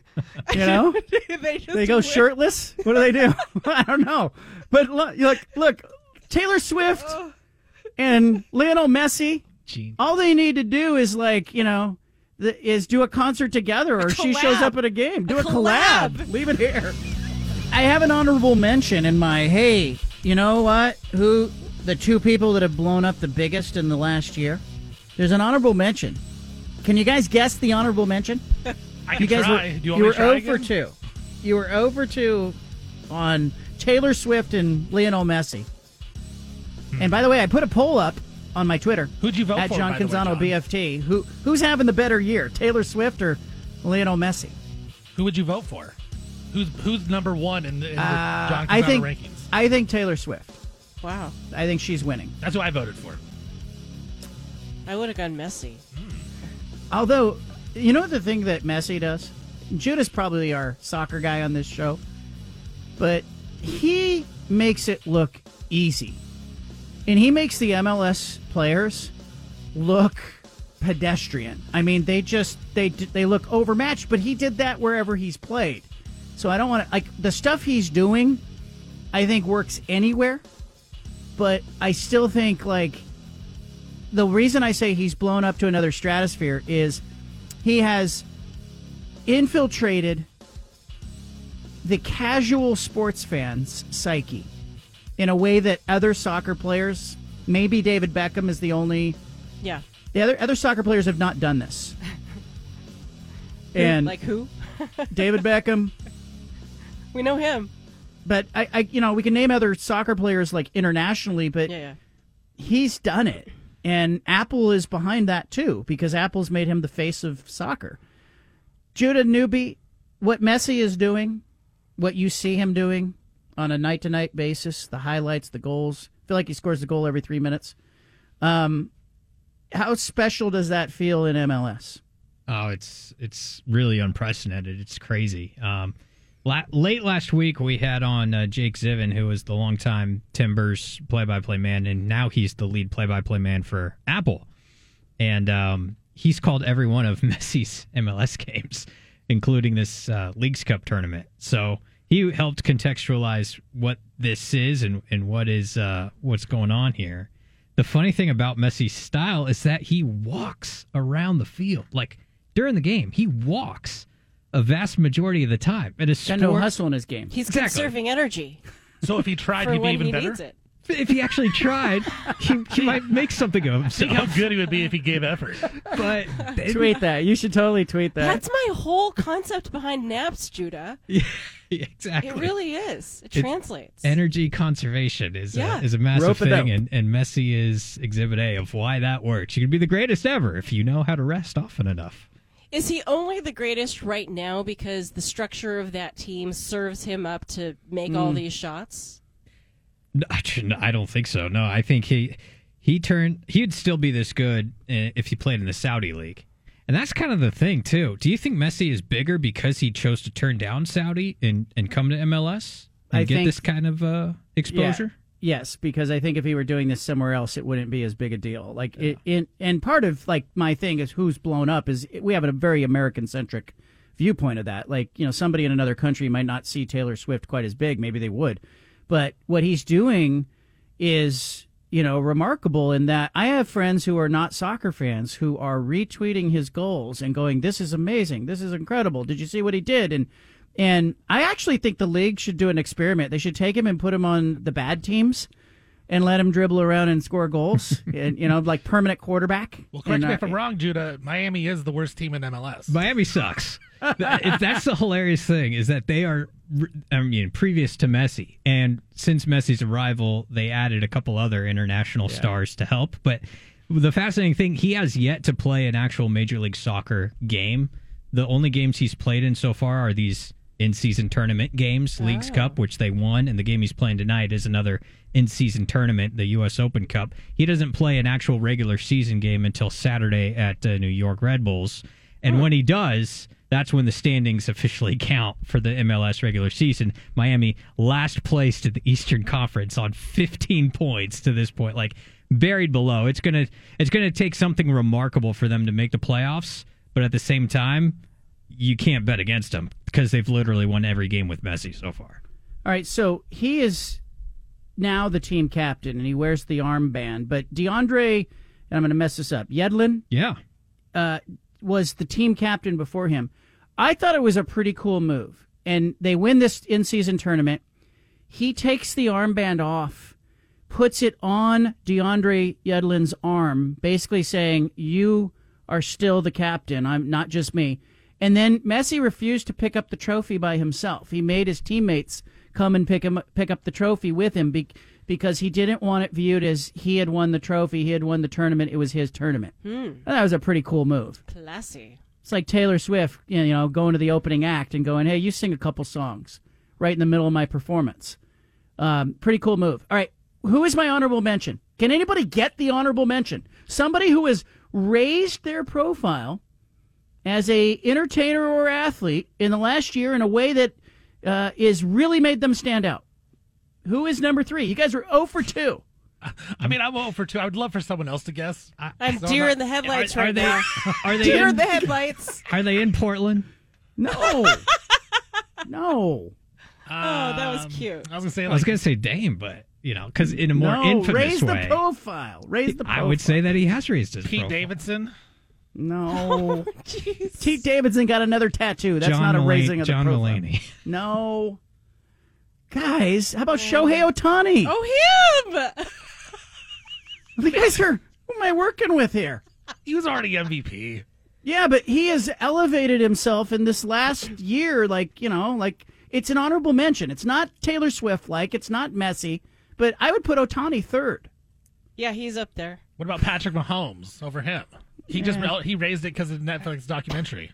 Uh, I don't know. Yeah, I don't think you guys know what I'm talking about. I I, feel like it. I'm speaking another Honestly, language. I think uh, I- I'm embarrassed. I don't think you're wrong on that. I think you're right on with all three of those.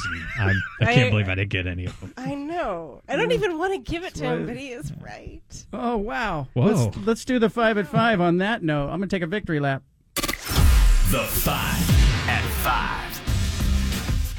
I don't think I should have to count the five at five anymore. I think you should just go and go. Hey, my top story is. Okay.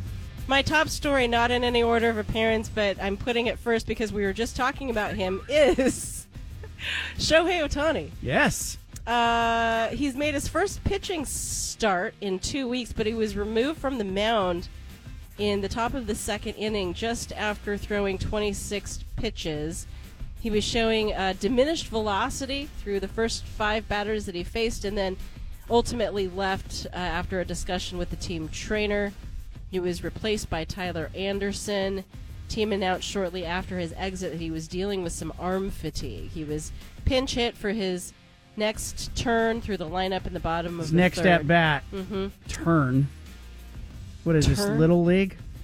It's your turn. Um, hey, uh, Ohtani hit a home run in this game.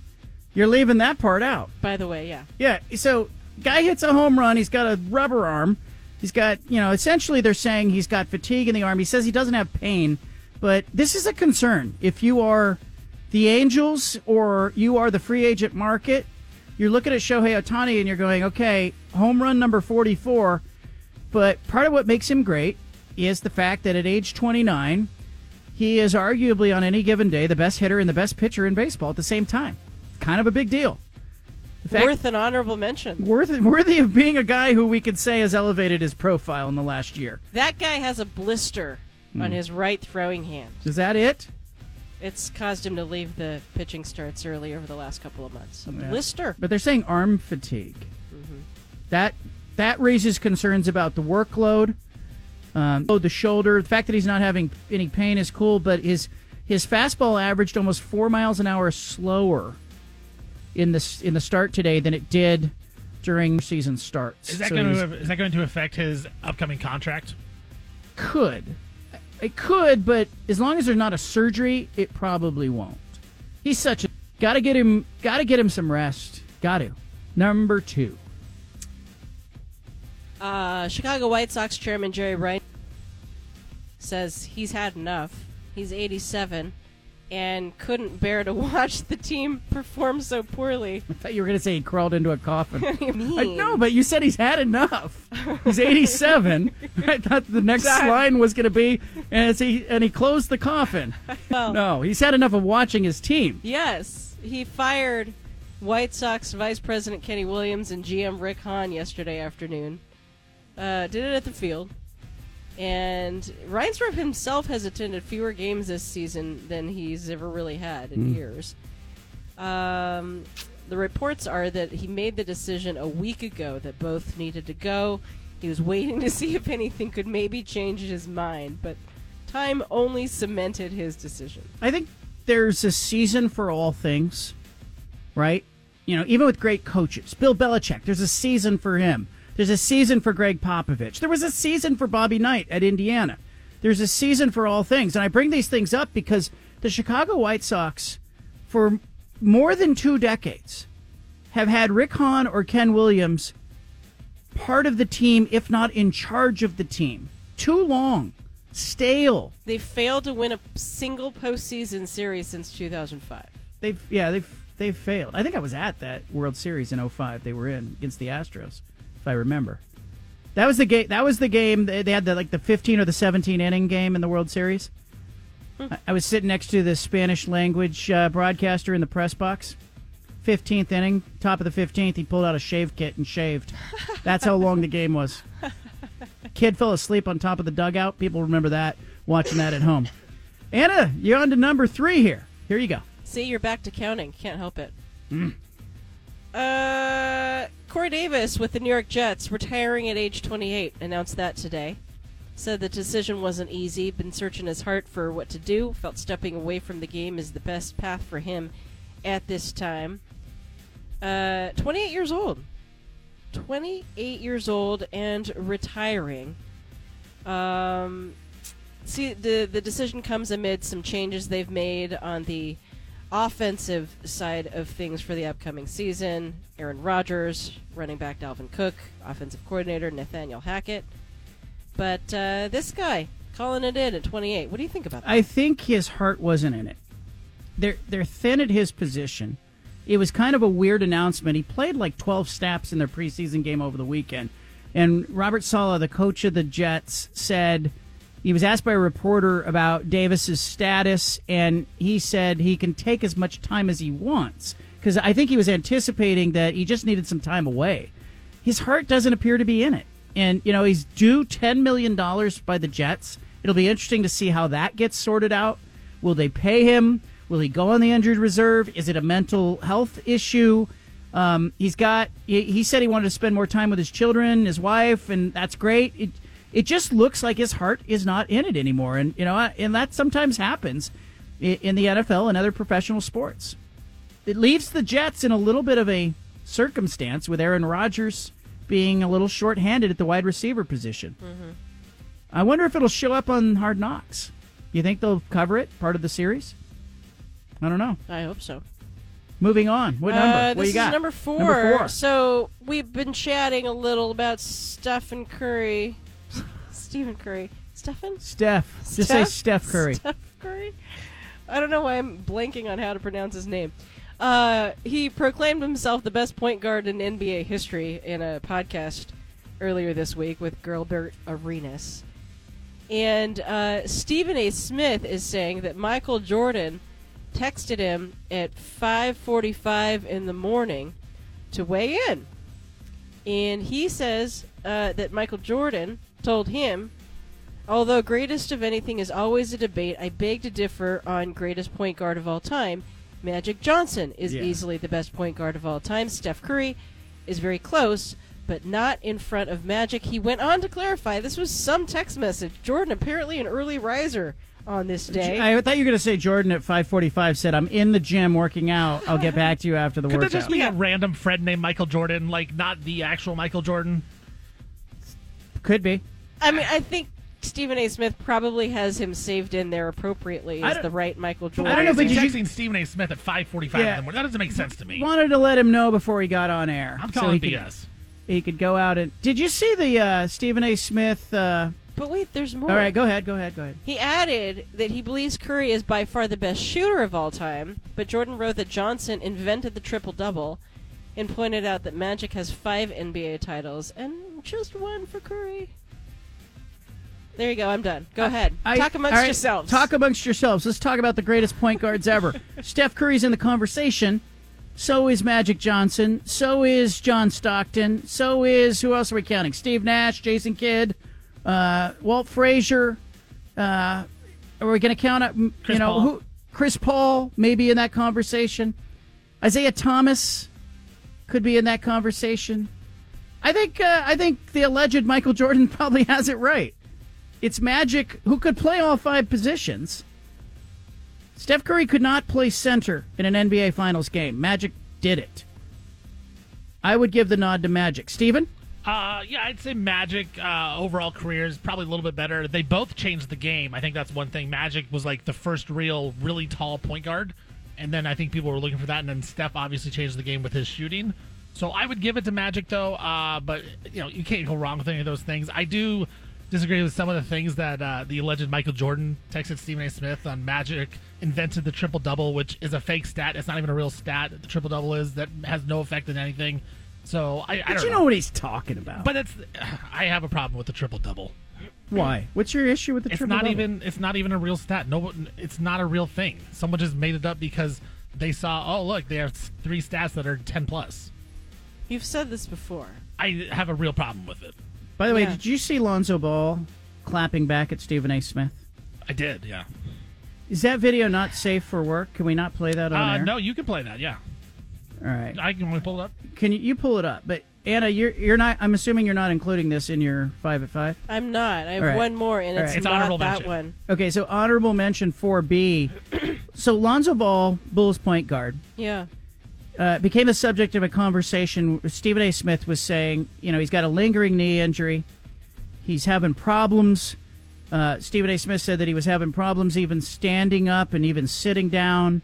And so Lonzo Ball, in in the most 2023 thing ever, basically just pointed at, posted a video of himself getting up and sitting down and jumping around, showing that his knee is okay. Go ahead. Stephen A. Who are your sources, bro? Please, please tell me who your sources are. Come on, man. Come on, man. You gotta stop yapping. And I actually like you, man. I don't even know you like that, but I like you. I'm coming back, man. Come on. Doing that while standing and sitting from a chair. Yeah, basically saying you got bad sources. Huh. Does that actually mean anything? Just because he can stand up, though. No. But I also think Stephen A. Smith might have been told that by somebody who's saying, "Hey, he's still he's not ready. He's not anywhere close. He's still having problems standing up and sitting down." But Lonzo, I thought that was pretty funny. Basically jumping around going, "Hey, you're wrong." Yeah. Number 5. What do you got? Uh, well, I'm talking basketball. Angel Reese of LSU. Yeah, I remember her. You might recall she helped LSU win a national title back in April. But now she has become a celebrity. So she has signed various NIL deals Yeah, she was right after Shohei on my in list. excess of a million dollars. She's raking up the social media followers, throwing out the first pitch in the Orioles game, appearing in a Cardi B music video. So all of this has led to her deciding that she's going to be taking classes online at LSU instead of attending in person this coming college year. I think a lot of athletes do that. She says it's kind of hard for her to like walk around campus, you know, with her new She's a big she's a big deal. status. She's a big deal on campus. Yeah. But I think a lot of athletes do that. Like as we have had athletes on the show over the years, um, Bo Nix last year at Oregon, I don't think he had an in-person class. Oh, really? Jaydon Grant at Oregon State, he had one in-person class and it was yoga. Yeah. So I think there's something to that. Like, you know, I think athletes, once they get to a certain level, Yeah. kind of stop going because they know they don't have to go. They just take online courses. I don't think she's, um, I don't think it's going to hurt her progress towards graduation. Well, it might help. Some people, you know, Yeah. do better that I think she did a nice thing. I want to point this out because I've been critical of her. Like, I don't like some of what she, she, she does and represents. Yeah. I don't I don't kind of like the trash talking element to their like winning the championship and and not and looking like you're a poor winner didn't fly well with me. Okay. But here's a good thing she did. She her high school, St. Francis Academy in Baltimore. Um, she she donated twelve thousand dollars to pay for the tuition to give a scholarship to a girls basketball player at her old high Oh, school cool. um, basically, you know, donating the money to cover the tuition expenses of one girl who Yeah. will play basketball at her old high school. That's that's, that's a nice cool. gesture. Yeah. For a college kid. Yeah, yeah. Because you don't think about that. We don't. We wait. We usually wait till they get to the pros. Then we go, okay, now they have walking around money. Mm-hmm. Now they can go and give back. It's like when Gary Payton was supposed to give four million dollars to Oregon State, and he kind of didn't after pro- pledging to do it. And you know, and Oregon State was always kind of like there was this weirdness around like, is Gary going to give the money? Is Gary not going to give the money? Everybody knew Gary had the money, and he would get the you know the contracts would be public. Oh, Gary Payton signed a contract extension, and then I can remember Bob De Carolis at Oregon State going, you know, hey, why don't you ask him about that? But don't say that we asked. you know, like they were they were uh, interested in knowing what was going on, wanted the money, but but this is a case like with in the NIL world. Like Bo Nix can afford to, you know, he can afford to make a donation to the University of Oregon if he wants to. Right. By the way, the campaign, the billboard campaigns at Yeah. Oregon, you saw the one, the new one that In went up Texas? in Texas. Yeah. I'm told by an Oregon spokesperson that there are plans for more billboards coming soon. Where's the next billboard for Bo Nix going to pop up? Where should it be? Steven. Uh, Here, look at that. go for three. Look at these dunces. What they think? Here we go. What do you guys think, huh? Well, let's consult the tribal Let's start- council. let's Wherever start- Messi's playing, that's where it Let's needs start crossing off places as you name them. Help me understand. Like New York, I get. Man, uh-huh. That's where Mariota's Yep. big poster Then I went was. to Dallas. Why? Why is this just market size? Is there like a, is there a Heisman connection to Dallas? I don't. I don't really know the context of, you know, what this billboard I think it's kind of a big city. It's a big market. I think Yeah. they should It's put prob- it in uh, Auburn, Alabama. Well, y- you know, his hometown is Pinson, Alabama. But that's that's like preaching to the choir. Yeah, but they don't like him down in Auburn. Oh, oh, I see. Oh, That would be shady. Well, so then, but well, by the by that logic though, like New York, Dallas, Dallas. Dallas is L.A. a LA but is next. Dallas is a hotbed of recruiting. Yeah. Okay, Texas. You're in the heart of Texas. Okay. You're in the biggest city in Texas, Dallas. Okay. Is this a recruiting thing then? Don't you think it is? I don't know. I thought like the Mariota thing was was all pushing toward Heisman publicity. Y- y- Yeah. Right? Mariota, Yeah. like Marcus Mariota. Yeah, yeah. Like the billboards went up to promote him in advance of the Heisman voting. I don't think No? Mariota had a had a billboard. I think, as I remember, Joey Harrington had a billboard. Oh, billboard. Joey. then Joey. uh, then Keenan Howry had a billboard. I think. Okay. And then Joey Mariota might have had something after he won the Heisman. They might have done a little congrats thing, uh, but I don't remember him having one in front of that season. Okay. Um, So this is a recruiting thing. you're you're uh, you're not performing well on the show today. You- you're you're I'll just fire throwing myself. Marcus Mariota out there. All right, but listen, I'll fact check that. According to But- yeah, according to my research here, there was uh, no Duck Mariota uh, billboard. There was one in Nashville when he got drafted by the Titans, Mhm. but uh, no Oregon Duck Mariota. Okay, Hmm. so they're research team. Uh, so let me let me ask you this: One for Where, four. what's the next city? You think L.A.? We need some more interns. I would don't put we? it. I'd put it right outside of the USC, the Coliseum at USC. LA. Right, I said that. right on USC's front porch. but high enough so it can't be vandalized. There you go. You know, you got to Yeah. think about those kind of things. How about LAX? Right by the airport. Sure. There it is. All right. Thank you, Anna. Appreciate your contribution. You're so welcome. Yeah, you bet. Leave it here. You got the BFT. Over the years, as a Heisman voter, I have received swag in the mail from a variety of universities and marketing teams that are trying to uh, promote Heisman Trophy candidates. Um, one of the uh, one of the schools uh, sent like a like a mouse pad that you're supposed to use on your desktop with your computer. Another sent like a like a uh, notepad.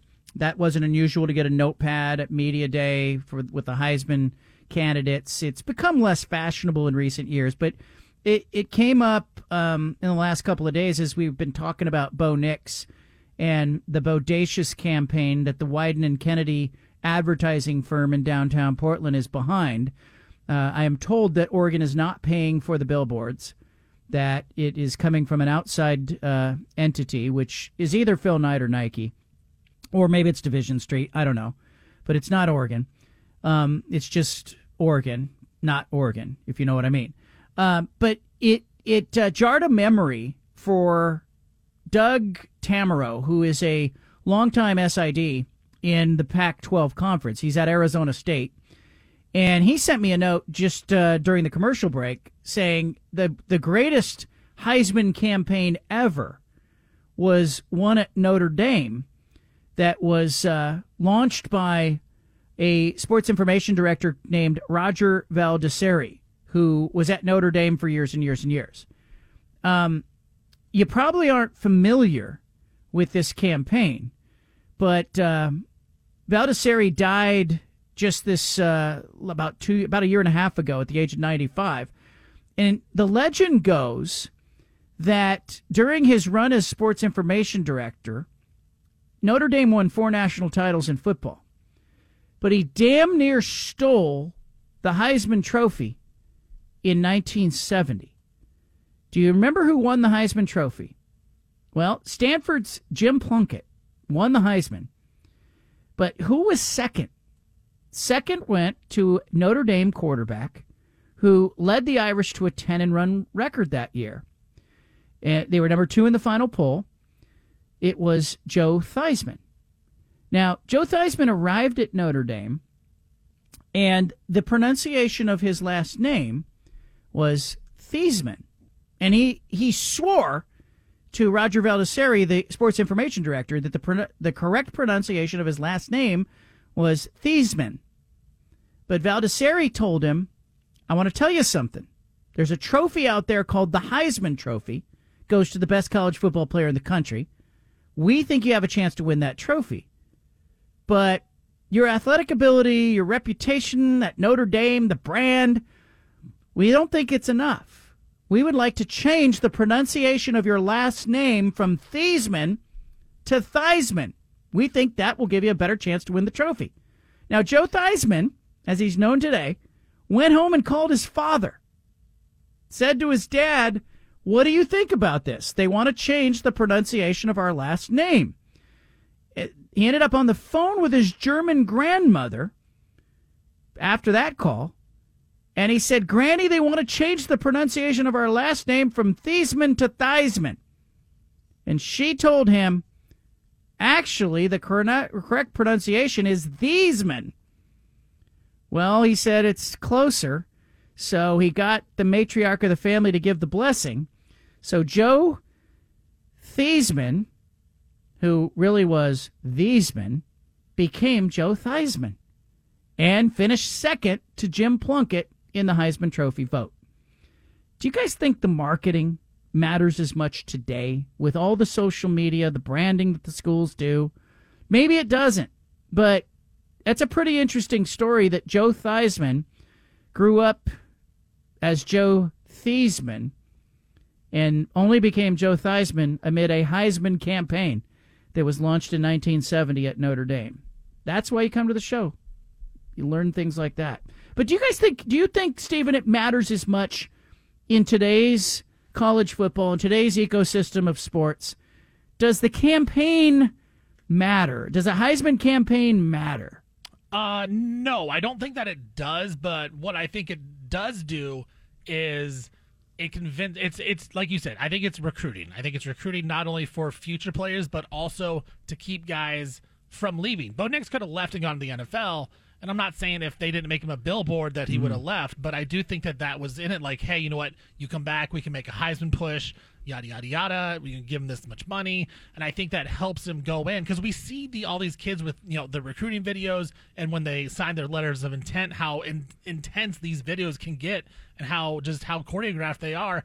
I think young kids like to just have, you know, the- I would love to have a billboard. Like if I was playing, I would love to be on a billboard. I think it'd be really cool. Like would it help? No, but I think it'd be cool to see myself on there. So I, get it. Like I like I like the fact that they're doing this, and I think it does affect their recruiting, and you know it puts them out there. Like I don't I don't think it would work if Alabama does it. Like they're too much of a historical football tradition. Oregon's tradition is to be innovative and be out there. So I think it fits Oregon's brand, and I think it helps with their recruiting as well. Like I I, I love everything about it. Yeah, I, I think it's interesting that you brought something up that I hadn't thought about. I do you think this is, this might have been part of Bo Nix's NIL deal that he agreed when he was returning that part of it was hey you know he, you know he wouldn't tell me on media day what he's getting he didn't want to talk about it you know and I understand that but it's it's reported and rumored to be a seven figure deal is it possible that Bo Nix's return to Oregon included, hey, you're going to get set amount of money, set amount of promotional consideration. We'll do billboards in XYZ cities. We're going to build your brand. It's not just going to be, uh, you know, us paying you to come back because Oregon has the ability, but with the Nike marketing machine and Wieden and Kennedy on its side, Oregon has the ability to do some things that go beyond other schools. So is this a flex by Oregon? by saying to to Bo Nix and to other athletes that might one day take an NIL deal, hey, you know what? You stay at Oregon, you come to Oregon, the world opens to you in a way that it doesn't open to you at other schools. I, I think brand is everything nowadays. And, you know, talking to my wife, Coach Vaughn, you know, high school teacher, high school coach, like, she even sees, like, those kids trying to develop their brand. And she even tells them, like, you know what, if you're going to make it in this world of NIL, like, it's all about branding, even if it's just like, like on a local level. So I think for Oregon, it can help Bo Nix elevate his brand because if he does end up winning the Heisman, John, like he's going to go down in history as you know as a guy that will always be remembered. And so I think it can't really hurt him to get this type of branding out there and help him. So I do think like this was definitely a motivational factor for Bo Nix to come back, and I think Oregon probably pushed and said, "Hey, look, you know, we will mo- we will promote you, we will put advertising dollars into you, and it's only going to help you. It's only going to help your brand because you know, like I said earlier, like down at Auburn." And the South, they don't believe in Bo Nix. They don't like Bo Nix because he wasn't very good and he lost his job. I think it's a great, like a, it's almost a rebrand of Bo Nix to say, you know what, he was once the highest, you know, highest uh, number one high school quarterback in the nation. Now he's looking to be a first round pick, maybe a Heisman Trophy winner. I think it's all it all correlates with one another, and I think it's just it's great strategy uh, by Oregon Ducks and Eugene. I think uh, it's really interesting. I think the tentacles, you're right. The tentacles go beyond just, hey, it's a Heisman campaign. And I think it's easily dismissible if somebody's going, oh, it's just a Heisman campaign. I think they missed the point if you're saying that. I think you're not thinking of the scope of it because it's not, it's, it's, yeah, it's a Heisman campaign. Yeah, it's getting talked about. We're talking about it. Others talk about it. But I've spent way more time talking and thinking about billboards than I ever imagined. But, but yeah, even to that, think about like the Joey Harrington billboard. Like I, people, other people besides people in the Northwest know about the Joey Harrington billboard. People are going to remember the Bo Nix billboard around the country. Like it's not going to be you know something that they always think about all the time. But when they think about the Heisman Trophy pushes, they'll think, oh yeah, remember these guys had billboards. it's a branding statement for the program. You know, I have Dan Lanning on Friday's show. I'm going to ask him about that. You know, just from a branding standpoint, how much of a recruiting tool is it to have the ability to have a billboard in Times Square and be able to tell future recruits, "Hey, could be you one day." You know, might be you one day. It's it's splashy, it's interesting, and you know, it cost two hundred fifty thousand dollars when they did it for Joey Harrington. I can't imagine what those billboards are costing today. You know, they've got to be what five hundred thousand? Like, you know, But what what but that's what's the market? to Oregon, right? That's nothing to them.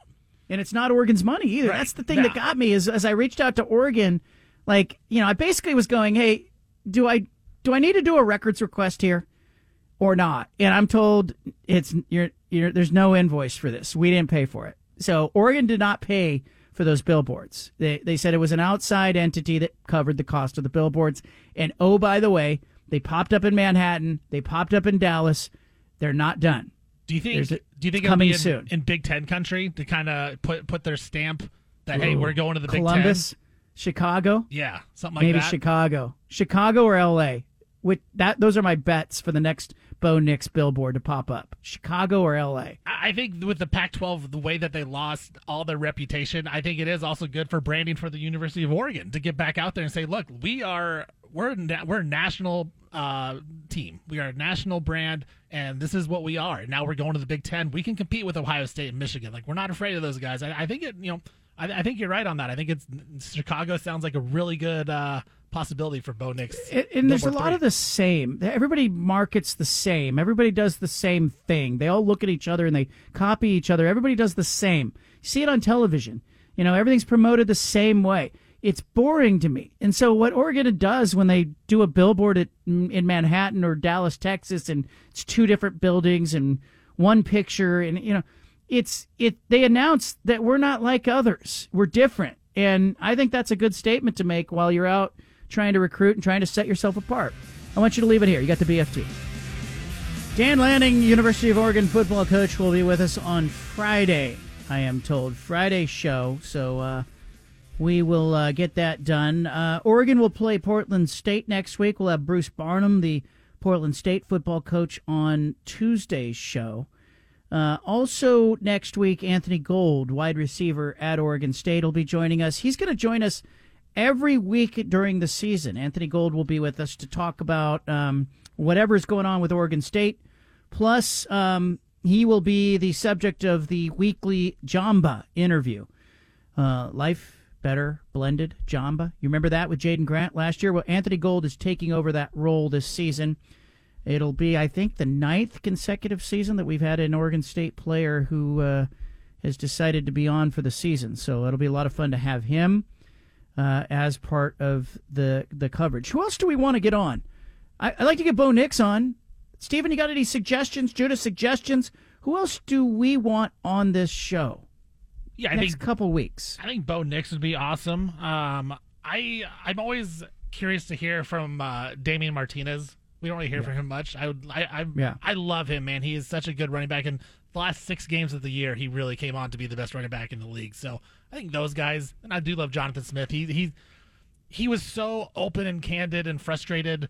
You know, the day the Pac-12 really kind of broke up and Oregon and Washington left, he was so candid and open about it. I, I do like to hear from Jonathan Smith and hear his uh, hear his thoughts.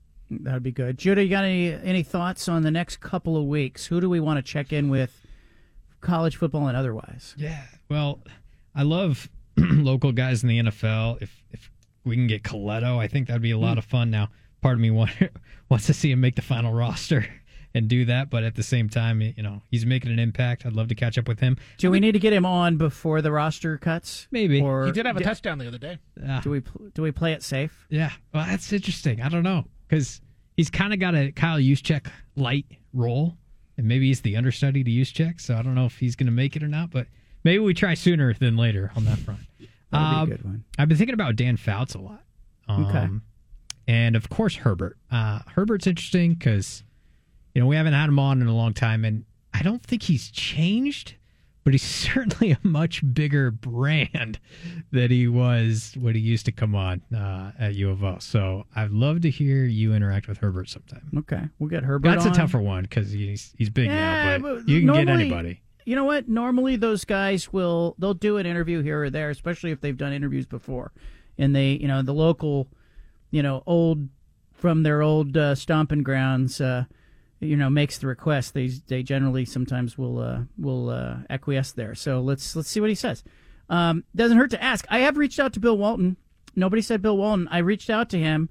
He told me that he is uh, interested in coming on, and when he breaks his silence, he will do it on this show. So he said, You will be first. So I will hold him to that. But I kind of wanted to think, you know, get his impressions of what he saw happening because he was so heartbroken when, uh, you know, the conference itself was imploding with uh, UCLA and USC leaving. And I, I got to know kind of where he's at psychologically with uh, what he's seen happen with, you know, the downfall of the conference. Um, for people who are uh, just tuning in, we started the show today by talking about the potential for Stanford and Cal to join the ACC along with SMU, and sparked a conversation I think that was really interesting with a lot of participation from people. We're just talking about the college ecosystem and how much will you watch the games? How uh, are you turned off by what you see in college athletics to the point where you go, I, you know, I'll watch, but to a point, and I'm not sure if I'm going to watch beyond this season. I've I've heard people say that, and people say things like that all the time. But I'm just kind of wondering where your mind is as it pertains to that subject. 503 417 7575. Tell me, you know, are you turned off by what you see in college athletics? Or are you excited about where it's going with the possibility of, you know, a 28 team league that would feature the top brands in college football and everybody else kind of playing for a middle or lower tier uh, playoff system or you know or, uh, you know or not even mattering. Maybe they evaporate. Maybe college football is only 28 teams moving forward. I don't know. But you know are you turned off by kind of that dynamic and what you see? Uh, or are you into it? 503-417-7575 now i haven't touched on this and i want to because i think it, it, it is a polarizing topic. Today in Los Angeles, uh, Reggie Bush held a news conference.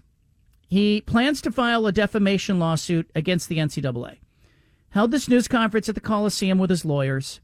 At the center of the lawsuit is a comment that was published by the Los Angeles Times in 2021. Now, you may remember 2021, the uh, there was a lot of legislation that was enacted that allowed college athletes to accept extra benefits. It was NIL legislation. Amid all that, the Los Angeles Times reached out to the NCAA and said, hey, you know, you have removed Reggie Bush's records. Will you clear his name and reinstate and restore his records after this legislation is enacted? Because essentially, this is what Reggie violated. You know, he violated a rule that is now, you know, that is legal now. And the NCAA issued a statement to the Los Angeles Times basically saying, although college athletes can now receive benefits for their names, images, and likenesses through endorsements and appearances, NCAA rules still do not permit, quote, pay for play type arrangements, end quote. Now, that was published in the LA Times. Subsequently, more than 20 other newspapers took that comment, reprinted it, and Reggie Bush's attorneys say that it caused irreparable damage to his reputation. The pay for play part raised some eyebrows at the time because Reggie Bush wasn't accused of accepting pay to come to USC. He was accused of accepting an extra benefit from various agents that wanted to, that wanted Bush to sign with them in front of his NFL career. The gifts he got ranged from hotel stays to a rent-free home where Bush's family lived to a new suit that, you know, he had to wear the suit to go get his Heisman Trophy in 2005. There wasn't a pay for play element involved with it, not as far as I can see. But, and in today's world, Reggie Bush, it would look you know, like an NIL deal, right? Well, I want to know what you think of this because, on one hand, what Reggie Bush is accused of would probably be legal now in today's world. Do you think the NCAA should relax the rules and say, hey, we're going to restore your records? Therefore, the Heisman Trust says, all right, the records are good, then you can have your Heisman back. Reggie, you get your Heisman. Are you in that camp?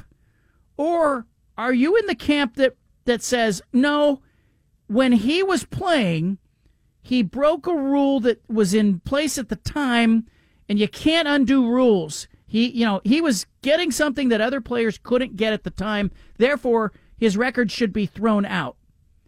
Which camp are you in, Stephen? Um, that's tough. Like, I think I would be in the camp of he's. It was the rule back then, so that we can't give it back to you. Like he still doesn't have the Heisman Trophy, and it's so dumb because the rule is so dumb.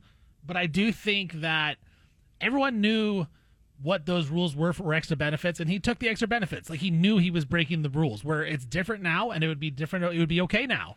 But he knew it was you know that's that was against the rules back then. So i, I don't think you can go back and change the rules and then just retroactively say here you go you can have this back now. I do think you have to abide by what what it was back then.